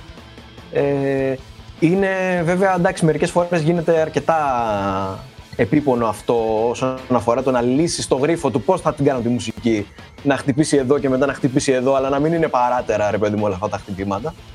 Ε, έχει, έχει, έχει, είναι, είναι πολύ διαφορετική διαδικασία στο... Έλα, καταλάβαμε. Gaming είσαι, άστο, δεν, ε, δεν ψήνεσαι και Κοίταξε πάρα να πολύ δεις. για ταινίες. Είμαι Ε, gaming, μου αρέσει πάρα πολύ να γράφω για παιχνίδια. Ήταν κάτι το οποίο ε, από πολύ μικρός, μικ- πολύ μικρός, δεν- όχι από πέντε χρονών που λένε μερικοί, εντάξει, από, από μικρός όμως, από έφηβος, ενώ ήθελα να ασχοληθώ με τη μουσική, μόλις ας πούμε στα 14-15 ξεπέρασα το σύνδρομο του θέλω να γίνω rockstar ας πούμε κατά, και, ήθελα, και με ενδιαφέρε το πώς θα γράψω τη μουσική που μου αρέσει και να είμαι δημιουργικός σε αυτά. Θα σκοτωθώ. εγώ. Είχα το όνειρο ότι θέλω να γράψω για παιχνίδια. Το, το φούτερ που φοράς στο Monkey Island είναι καταλυτικό παιχνίδι στο να αποφασίσω ότι. Να, να πω ότι. Όχι να αποφασίσω, μάλλον να πω ότι. Α, τα παιχνίδια υπάρχει μουσική καλή. Και, μπορεί, και κάποιος την έγραψε. Έτσι. Και ήταν ο Τάδε, ήταν ο, ο Μάικλ Λάντ και ο Πίτερ Μακόνελ, ας πούμε. Ε, Και ο τώρα, Κλιντ Μπατζάκιαν. Δηλαδή αυτοί, αυτοί. Α, είναι στους τίτλους, ρε παιδί μου. Έχουν κάνει κάτι. Ήταν Ναι. για μένα πολύ μεγάλη ε, συνειδητοποίηση ότι, ότι αυτό το επάγγελμα υπάρχει. Εντάξει, πήρε μετά μερικά χρόνια να πω ότι αυτό το επάγγελμα υπάρχει και μπορείς να το κάνεις. Και αυτό έχει να κάνει κυρίως με το ίντερνετ. Γιατί όταν ήμουν πιτσιρικάς δεν μπορούσα να διανοηθώ ότι ένας άνθρωπος από την Ελλάδα. Δηλαδή, εμείς, πώς να σου πω, το πρώτο, η πρώτη μου επαφή με ίντερνετ ήταν το 98, ξέρω εγώ. Δεν, Ε, ναι. πριν Αναμενόμενο. από αυτό δεν, υ- δεν υπήρχε επιλογή. Α, δηλαδή, καν. αν- αν δεν υπήρχε αυτό, Όχι, όχι. θα, δεν, θα, δεν θα υπήρχε. Πο, πολλοί μουσικοί δεν θα είχαν ε, καριέρα. Λογικό. εντάξει. Και, και γενικά το ίντερνετ άλλαξε πάρα πολλά. Εντάξει, το indie gaming, όλα αυτά δηλαδή που. Λοιπόν, Ε, πριν πάμε προς το κλείσιμο, εγώ θέλω να κάνω κάποιες κουτσομπολίστικες ερωτήσεις. Για πάμε. Αφήστε τώρα τα θεωρητικά και τέτοια και τα, τα πολύ τέχνη. έχω, έχω και εγώ κάτι τέτοια, αλλά πες, πες, έλα. λίγο Ωραία. έτσι. Ωραία. Ε, πρώτα απ' όλα, ε, σχεδόν ονομαστικά, σχεδόν ονομαστικά θέλω να μου πεις, γιατί εντάξει δεν, δεν γίνεται, πριν πήγε κάτι να σου πετάξει ο Γιώργος, το, το, το έφυγε. Θέλω να μου πεις, όχι αγαπημένα παιχνίδια, αγαπημένες μουσικές από παιχνίδια. Ναι, Αν εννοείται. θες, αν θες, μίλα μου και για συγκεκριμένους συνθέτες ή εταιρείες Ναι, που ε, ανήκουν κάποιοι συνθέτες, αλλά θέλω ονομαστικά να μου πεις ρε παιδί μου, να δούμε πού βόσκεις σαν ε, καλλιτέχνης, τι σου αρέσουν. Θέλω- Σου αρέσουν τα, ε, πώς το λένε, τα, τα πολύ κινηματογραφικά themes, σου αρέσουν αυτά που γράφεις και εσύ, τα πιο GGGG που λέω εγώ, τι σου αρέσουν. Λοιπόν, ε, θα πω. Θα παρατυπήσω και δεν θα πω το αγαπημένο μου σκορ. Θα πω. ίσως και να είναι το δεύτερο αγαπημένο μου σκορ, αλλά θα το, θα το πω πρώτο επειδή θέλ, αν ο κόσμος α, δει αυτή τη συνέντευξη και πει ας πάω να ακούσω κάτι, θέλω να ακούσει αυτό. Οκ. Και θέλω να ακούσει το soundtrack από το παιχνίδι L.A. Noire. Μμ, Ε, εντάξει, οκ. Είναι, ένα, είναι ένα soundtrack το οποίο Εντάξει. ναι. είναι ανεπανάληπτο κυριολεκτικά. Και, και μ, το αγαπημένο μου soundtrack πάνω από αυτό είναι του Grim Fandango που είναι πολύ κοντά και τα, και τα δύο είναι jazz soundtrack. Είσαι της jazz, ναι. Ωραία. Ε, μ, αρέσουν πάρα, μ' αρέσει πάρα πολύ όταν μπορείς να χώσεις την jazz μέσα στο, στο παιχνίδι. Ε, γι' μ' αυτό εγώ λάτρεψα τον Deadpool. Νομίζω ότι έχεις βάλει μέσα στοιχεία. Έχει κάποια στοιχεία, ναι, ισχύει. Ε, τώρα, αγαπημένα soundtrack, αλλά ένα, από τα- ένα soundtrack που είναι για μένα πολύ σημαντικό και το αγαπάω πάρα πολύ και μου αρέσει και το παιχνίδι πάρα πολύ, ήταν του Hitman 2, το Hitman 2 Silent Assassin, του Jesper Kid. Ω, ναι, ναι. Ε, ναι, είναι ένα τρομερό απίστευτος. ορχιστρικό Ο soundtrack. οποίος, έτσι. ο οποίος είναι πολύ μεγάλος στο χώρο αυτό έτσι. Πες μας αγαπημένα παιχνίδια. Λοιπόν, ε, να πω αγαπημένα παιχνίδια. Ε, Άσχετα με τη μουσική τώρα. ε, Το, σαν Α, gamer σε άσχετα με- ρωτάω τώρα. Η αλήθεια είναι, θα σου, θα σου πω κάτι. Τυχαίνει παιχνίδια που έχεις αγαπήσει πάρα πολύ, είναι δύσκολο να μην έχεις αγαπήσει τη μουσική. Μαζί σου Δηλαδή, 100%. Απλά εγώ, Όσο επειδή και- δεν είναι δικιά μου συνέντευξη και θέλω να ακουστείς εσύ, ε, Ναι, και ναι, όχι, μόνο όχι, ένα απλώς σχόλιο θέλω θα να πω κάνω ότι- εγώ. Ότι, Ότι τώρα, ας πούμε, το αγαπημένο μου παιχνίδι όλων των εποχών, ούτε καν. Το αγαπημένο μου πράγμα όλων των εποχών είναι το Grim Fandango. Οκ. Δηλαδή, δεν, δεν, για μένα είναι αξεπέραστο, ρε παιδί μου. Πραγματικά αξεπέραστο και, παιχνίδι. δε, και δεν μπορείς να μην το συνδέεις με τη μουσική του, ας πούμε. Και το συνδέω με, τη- γιατί είναι αγαπημένο μου επειδή έχει και αυτή τη μουσική, επειδή έχει το Μαζί στοιχείο σου, του μαζί film σου, noir, 100%. επειδή Για μένα έχει αυτό τρομερό είναι. Voice acting, επειδή τα πάντα. Δεν, Πολλά επειδή χρόνια εντάξει, τώρα εγώ το συζητάω και σε εκπομπές και τα λοιπά ότι η μουσική παίζει τον απόλυτα καθοριστικό ρόλο για το αν ένα παιχνίδι θα το λατρέψω. Δηλαδή θεωρώ πολλά Ναι. παιχνίδια χωρίς τη μουσική τους δεν υφίσταται. Ε, δεν υφίστανται σαν, παι- σαν ναι. οντότητες ε, αγαπημένες. Δηλαδή Silent Hill χωρίς μουσική για Μαόκα δεν υπάρχει. Τα, Ναι. τα Shadow of the Ισχύει, Colossus, ισχύει, το Ico χωρίς τις μουσικές τους δεν μπορούν να, να σταθούν έτσι πως στέκονται Ναι. σήμερα. Και αυτό δεν ισχύει μόνο στα παιχνίδια, έτσι, ισχύει και στις ταινίες. Έχει Ε, γράψει, ο Όσμα Μιτσίρο έχει γράψει και ένα, τρο- το τρομερό soundtrack του πρώτου Full Metal Alchemist για όποιον έτσι ενδιαφέρεται. το Έτσι, anime. ναι. Τρομερό, τρομερό soundtrack. Ω, εντάξει, τώρα το σκέφτομαι ανατριχιάζω. Έτσι. Ε, Χρήστο, τώρα που λέει ο Σάκης, ε, σε έχω δει κάποιες φορές στο, στο Twitter ε, ότι αναφέρεις σαν παράπονο ότι δεν γράφουμε πολύ για μουσική στα παιχνίδια. Ισχύει, ναι. Ε, πιστεύεις, θα- θα είναι σου πω, επειδή- αν, αν ανοίξω αυτή τη στιγμή, δε- δεν ξέρω ποια θεωρούμε ότι είναι τα πέντε ξέρω, top, ε, πιο, πιο πολύ, με τα πιο πολλά κλικ ε, gaming τα sites. mainstream sites, ας πούμε, ναι. Ναι. Και πάρω τα παιχνίδια που έχουν βγει τους προηγούμενους μήνες και διαβάσω τα review τους, αν κάνω Ctrl F, Music, Soundtrack, Sound, Composer, έχουνε, μπορώ να σου εγγυηθώ ότι αν διαβάσουμε 10 review, θα έχουμε 0 ε, ε, αναζητήσεις. Ήρθες, μηδέν ήρθες όμως στο σωστό μέρος να ξέρεις ότι από Ναι. την πρώτη μέρα που γράφω video game reviews και εγώ Το- και το ο θυμώ. Γιώργος και όλα τα παιδιά ε, για μένα έχει μια μεγάλη παράγραφο α, εκτός από το ε, ήχος που είναι άλλο πράγμα ο ήχος Μπράβο. έχει Καλά κάνεις ειδική, και το λες. ειδική παράγραφος πάντα ε, αναφορά είτε μικρή είτε μεγαλύτερη ανάλογα το τι Ναι, σηκώνει ναι, εννοείται. η μουσική. Αναφορά Ναι. στον συνθέτη, πάντα. Αναφορά στη μουσική και το, για το αν η μουσική Σε είναι ευχαριστώ καλή, πάρα πολύ, ταιριάζει ή πραγματικά. δεν ταιριάζει. Είναι, είναι πολύ σημαντικό. Είναι πολύ σημαντικό γιατί ε, συζητάμε για χρόνια τώρα, ειδικά με την άνθηση των indie games, για το αν, για το αν τα παιχνίδια είναι τέχνη, για το αν έχουν να προσφέρουν κάτι και δεν συζητάμε για τα ε, εσωτερικά καλλιτεχνικά στοιχεία ενός παιχνιδιού. Δηλαδή μπορεί να διαβάσει ένα review και να συζητάει για το πόσα frames, για το αν είναι τα γραφικά έτσι, για το τάδε. Οκ, να το συζητήσουμε και αυτό. Και η τεχνολογία εννοείται είναι μέρος του παιχνιδιού. Να το συζητήσουμε και να κάνει και το breakthrough του και να πούμε και ότι εννοείται να πούμε ότι έχει και bugs και ότι κολλάει. Να συζητήσουμε και για ώρες εννοείται για το gameplay που είναι το πιο βασικό απ' όλα.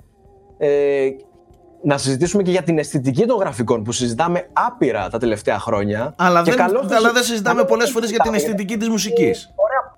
Ναι, να το συζητήσουμε ρε παιδιά. Να πούμε για τη μουσική και να πούμε, και δεν λέω να πούμε τι γαμάτι που είναι αυτή η μουσική που έχει Ναι, αυτό το ναι, παιχνίδι. ναι, να ναι. πούμε η μουσική αυτή μέσα σε αυτό το παιχνίδι λειτουργεί, είναι Ναι. καλή. Εκτός του παιχνιδιού, χωρίς το soundtrack, είναι soundtrack ή είναι 15 Ε. λούπες που έχουν πάρθει copy-paste από το παιχνίδι; Να, να τα συζητήσουμε αυτά, γιατί έχουμε απαιτήσει από τα παιχνίδια μας, αλλά δεν έχουμε απαιτήσει από τη Συμφωνώ. μουσική μας. Συμφωνώ, συμφωνώ Ε. απόλυτα και σε καταλαβαίνω απόλυτα, να ξέρεις. όχι, όχι τελείω συμπτωματικά. Όταν βλέπετε εσείς αυτήν την εκπομπή, έχω ανεβάσει ένα άρθρο για αυτό ακριβώς το πράγμα.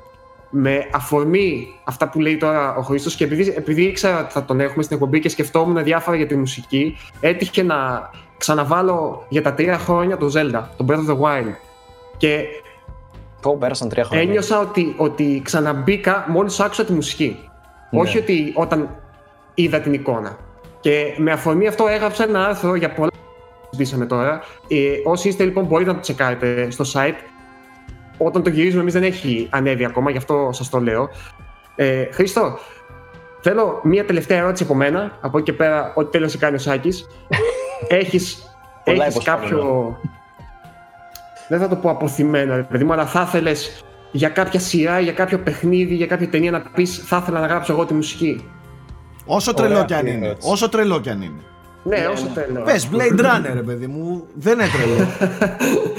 Θα σου πω, μέχρι πριν από κάποια χρόνια είχα μια έτσι πολύ φιλοσοφημένη απάντηση γι' αυτό και θα σου έλεγα ότι τα παιχνίδια και τις ταινίες και το οτιδήποτε που έχω αγαπήσει επειδή όπως είπαμε πριν ακριβώς και η μουσική τους είναι ο λόγος για, για, για τον οποίο, ένας, ένας λόγος για τον οποίο τα έχω αγαπήσει δεν θα ήθελα να γράψω σε αυτά γιατί έχουν αυτή, αυτό τη μουσική που πρέπει να έχουν. Και Σωστό, αυτός που το σωστό. έκανε, οπότε δεν, θα, δεν μπορώ να φανταστώ ότι θα έχουν άλλη μουσική, άρα γιατί να την έκανα εγώ ή κάτι τέτοιο. Παρόλα αυτά, παρόλα αυτά επειδή μεγάλο λόγο μην μπεις. και παρόλο που έχει πάρα πολύ καλή μουσική, θα ήθελα να έχω γράψει για το The Talos Principle μουσική. Α. Ένα παιχνίδι το οποίο το, το λάτρεψα, είναι μέσα στα αγαπημένα μου παιχνίδια όλων των εποχών. Το έπαιζα και Να. δεν το πίστευα, εντάξει. Έχει τρομερό. ε, Είναι τρομερό πούμε- παιχνίδι. Πες μου. Συγγνώμη που σε διακόπτω, να πούμε μόνο ότι εδώ εμπλέκεται και ο Ιωνάς, ο οποίος Ναι, έχει γράψει το ισχύει. σενάριο, έχει- Έχει γράψει- είναι ο game writer τέλος πάντων. Ναι, ναι, ναι. Κλείνω την παρένθεση. Πολύ σωστά και γι' αυτό και ένας από τους λόγους που το λάτρεψα, γιατί έχει γράψει τρομερά κείμενα για αυτό το παιχνίδι, που είναι, κατά τα άλλα είναι ένα puzzle game, πάρα πολύ έξυπνο puzzle game και πάρα πολύ δύσκολο puzzle game, αλλά Ναι. τα κείμενα που έχουν γραφτεί από πίσω απογειώνουν το παιχνίδι και ορελεκτικά και έχει πάρα πολύ όμορφη μουσική. Απλά επειδή μου άρεσε τόσο πολύ, έσπασα τον κανόνα μου και είπα ρε γάμο το αυτό ε, και ίσως επειδή ήταν και κοντά μου, δηλαδή Ναι, ναι. εγώ ήμουν ένα Ναι, ναι, άνθρωπος ναι, που ναι, ναι. γράφει για παιχνίδια και ήταν μια ομάδα που έγρα- έβγαλε αυτό το παιχνίδι την περίοδο που δουλεύω σε αυτό το χώρο. θα Και έλεγα, μπορούσες ρεαλιστικά να «Ε, είσαι, από- ναι, αυτό. Θα, θα μπορούσε να έχει τύχει και σε μένα, ναι. Ναι, ναι. Παρόλο που Ωραία. είναι in-house ο συνθέτης που το γράφει, αλλά τέλος πάντων έλεγα πραγματικά κι αν, κι αν το έχεις γράψει. Ωραία. Οπότε αυτή είναι η απάντηση, ναι. Τελευταία Τέλεια. ερώτηση έχω εγώ να κάνω. Γιατί καλή τέχνη, ε, καλό, καλό το να δημιουργείς και να αισθάνεσαι όμορφα όταν βλέπεις τη δουλειά σου κτλ. Ε, αλλά από συναισθήματα δεν μπορείς να επιβιώσεις. Πήγα να πω καλό και το φαγητό έτσι όπως το έλεγες. να σε Ναι. διακόψω. ναι, αλλά, αλλά για να μπορείς να συνεχίσεις και να κάθεσαι σε αυτή την καρέκλα και να σου κάνουμε ερωτήσεις και να, σου δι- και να δίνεις συνεντεύσεις και όμορφα και ωραία ή θα πρέπει να έχεις μια άλλη δουλειά ή θα πρέπει να πληρώνεις από αυτή τη δουλειά. Θέλω να Ναι. μου πεις ρεαλιστικά όμως.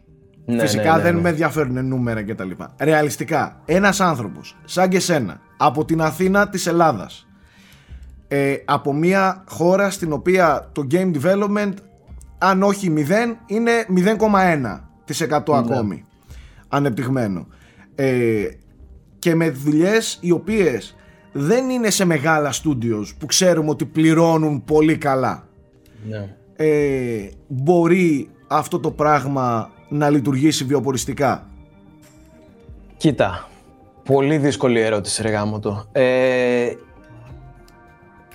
είναι... ζεις από τη μουσική σου Ναι, εγώ προσωπικά ζω. Αυτό, είναι- και αυτό είναι το πρόβλημα της ερώτησης. Εγώ ζω από τη μουσική μου και είμαι από τους τυχερούς που υπό όλες αυτές τις συνθήκες που περιέγραψες δεν έχω δεύτερη δουλειά, ζω αποκλειστικά και μόνο από τη μουσική.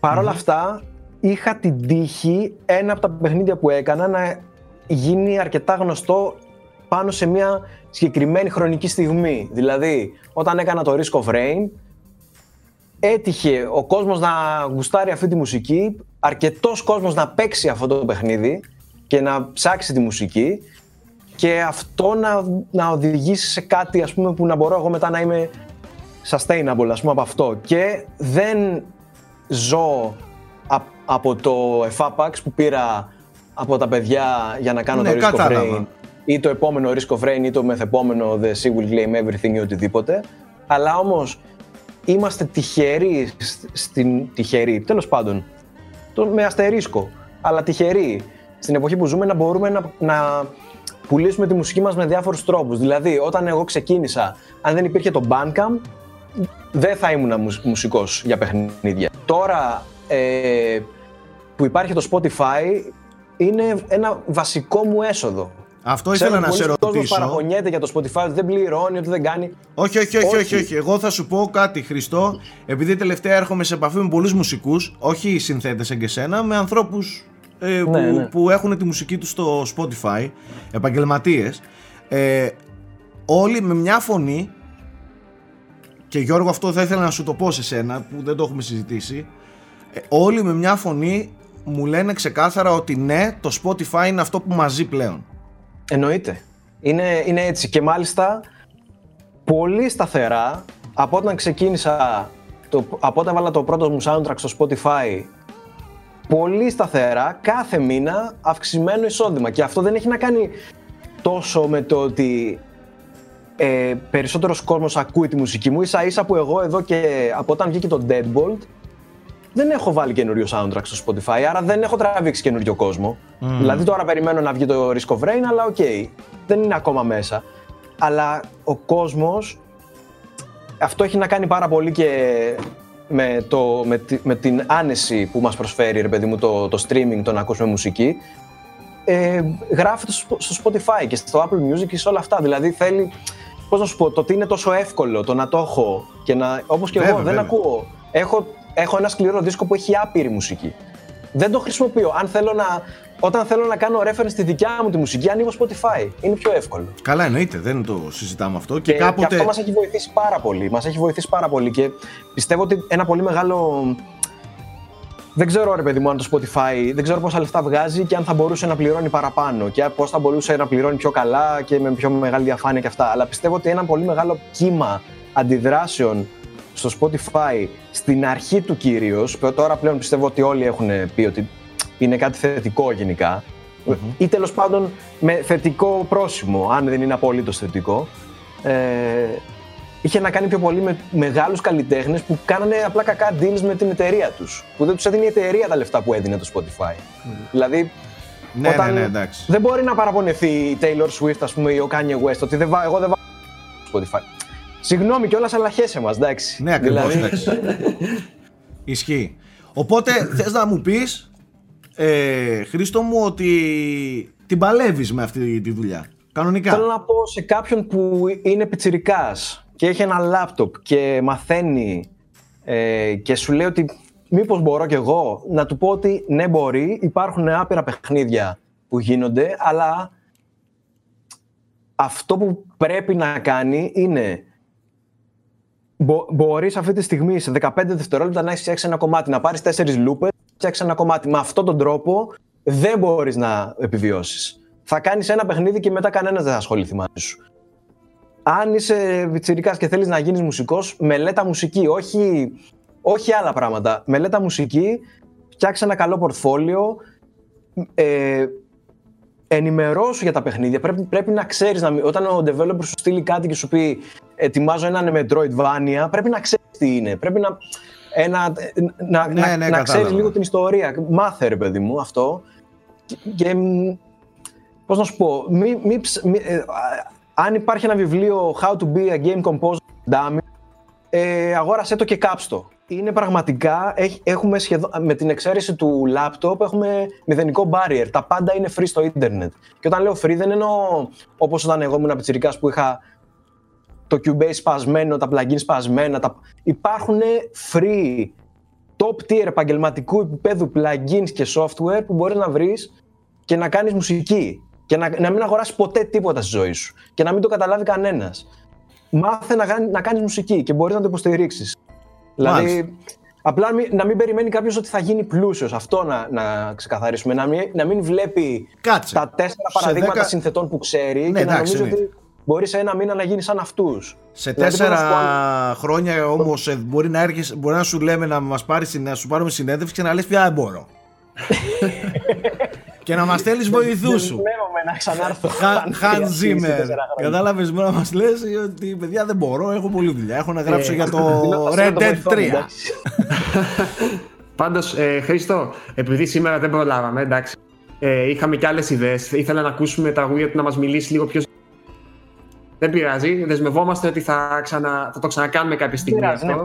part 2, εντάξει, θα το... Έτσι. Θα, θα Έτσι. επανέλθουμε να κρίνουμε και τη δουλειά σου στο Risk of Frame 2. Έτσι, Έτσι. Ποσονού, ποσονού, Εφόσον το θες καλό, να την γίνεται κρίνουμε, το- τώρα θα τα πάθεις. θα αρχίσουμε την κρίνια τώρα. Ε, μακάρι, δίπλα σου, μακάρι. δίπλα σου έχεις τον πιο γκρινιάρη άνθρωπο που υπάρχει στον κόσμο, να ξέρεις. Και δεν αναφέρομαι σε μένα, αναφέρομαι στον Μπρίτσκα. Αυτός σαν να σε αρχίσει, τελείωσες. Θα χαρώ πραγματικά, πώς να σου πω, με το μικροσκόπιο. Καλά. Κοίταξε, τώρα πέρα από την πλάκα, εμείς δεν έχουμε ούτε τις γνώσεις να εκφέρουμε άποψη. Την βιώνουμε τελείως εμπειρικά τη μουσική Έτσι, έτσι, και για εντάξει. σε αυτό το επίπεδο συζητάμε. Ναι, δεν αλλά μπορώ, δεν μπορώ, είναι, είναι, είναι σημαντικό αυτό που λες. Αν ε, μου επιτρέπεις, ε, ούτε ο κάθε παίχτης έχει τη γνώση και ούτε έχουμε την απέτηση να έχει τη γνώση, αλλά κάτι α- επίσης πολύ σημαντικό, κανένας δεν γεννιέται με τη γνώση. Δηλαδή, Την αποκτάς; αν εσύ θέλεις να αποκτήσεις τη γνώση και θέλεις το review σου να γράφεις καλύτερα για τη μουσική, γράφοντας για τη μουσική θα το μάθεις να το κάνεις. Και ο άλλος που θα σε διαβάζει, διαβάζοντας εσένα που βελτιώνεσαι, θα βελτιώνεται και αυτός στο αισθητικό του κριτήριο θα βελτιώνεται. Ισχύει. Σωστό, σωστό. Δηλαδή, πώς να σου πω, όλα αυτά λειτουργούν το ένα χτίζει το άλλο. Γι' αυτό εγώ φωνάζω συνέχεια. Γράφτε, γράφτε για τη μουσική, γράφτε για τη μουσική. Μάλιστα. Συμφωνώ. Λοιπόν, Χρήστο, πολύ ενδιαφέροντα όλα αυτά. Ε, για Μακάρι, εμάς, παιδιά, εντάξει. για εμάς είναι... Ξέρω ότι ε, σας κούρασα γιατί ξέρω ότι μακρηγορώ. όχι, όχι, αλλά δεν λοιπόν, υπάρχει, δεν υπάρχει θέμα κούρασης. Ίσα ίσα εγώ αυτό που είδα είναι έναν άνθρωπο ο οποίος θα το θέσω όσο πιο... Ε, πώς θα το πω τώρα, πολιτισμένα γίνεται. Ένας άνθρωπος ο οποίος είναι πολύ γκαυλωμένος με αυτό που κάνει. Ναι, Ε, αυτό ισχύει, εντάξει. του αρέσει πάρα πολύ η δουλειά του και νομίζω ότι αυτούς τους ανθρώπους ε, που άσχετα με το όπως είπες τι βγάζουν, αν ζουν ή δεν ζουν το σίγουρο είναι ότι αγαπάς τη δουλειά σου ε, και αγαπάς αυτό που κάνεις και νομίζω ότι φαίνεται και μέσα από τα παιχνίδια εγώ θα σου ευχηθώ ισανότερα ε, όχι απλά Μας καλά. ε, καλή συνέχεια ε, να ανέβεις ακόμα πιο ψηλά να σε δούμε σε ακόμα μεγαλύτερες παραγωγές και να είμαστε εδώ πέρα μετά από ένα, δύο, πέντε χρόνια να μας ρίχνεις πόρτα γιατί δεν θα προλαβαίνει. Εντάξει ε, είναι Ναι, πολύ δεν θα φτάσουμε σε και αυτό, να, πω, αλλά εντάξει. και να πω στον κόσμο ο οποίος ακούει ε, ότι ειδικά στην Ελλάδα πρέπει να στηρίζουμε τέτοιες περιπτώσεις. Γιατί ο Χρήστος είναι από τους λίγους. Δεν είναι ο μοναδικός έτσι να τα λέμε και αυτά Όχι, δεν είμαι μοναδικός. Υπάρχουν. Η αλήθεια είναι ότι υπάρχουν. Όχι, και- δεν μιλάω και μόνο για τη κάποιοι μουσική. Δεν μιλάω μόνο για τη μουσική, μιλάω γενικά. Δεν είναι ο Ακριβώς. μοναδικός που ασχολείται επαγγελματικά με τα video games στην Ελλάδα, από την Ελλάδα. Δεν μιλάω για Ναι. Έλληνες στο εξωτερικό. Στην Ελλάδα όμως. Να ζεις εδώ και να δουλεύεις εδώ. Ε, οπότε αυτά τα πράγματα πρέπει ε, έστω όσο μπορούμε ρε παιδί μου να τα βοηθάμε και να τα αναδεικνύουμε. Ε, Χριστό, σε ευχαριστούμε πάρα πολύ. Ήταν, Εγώ σας ευχαριστώ, ήταν παιδιά. εξαιρετική κουβέντα. Το εύχομαι. Πραγματικά ευχαριστώ και εγώ πάρα πολύ. Και τίποτα. Αναμένω την πρόσκληση για το part 2, είπαμε. Ελπίζουμε να μην Είτε μας είναι ρίξεις μετά από πόρτα. μήνες, είτε είναι μετά από χρόνια, έτσι, θα πω- έτσι, έτσι. Μην ξεχνάτε τη δουλειά του Χρήστου θα τη βρείτε όλοι στα links της περιγραφής.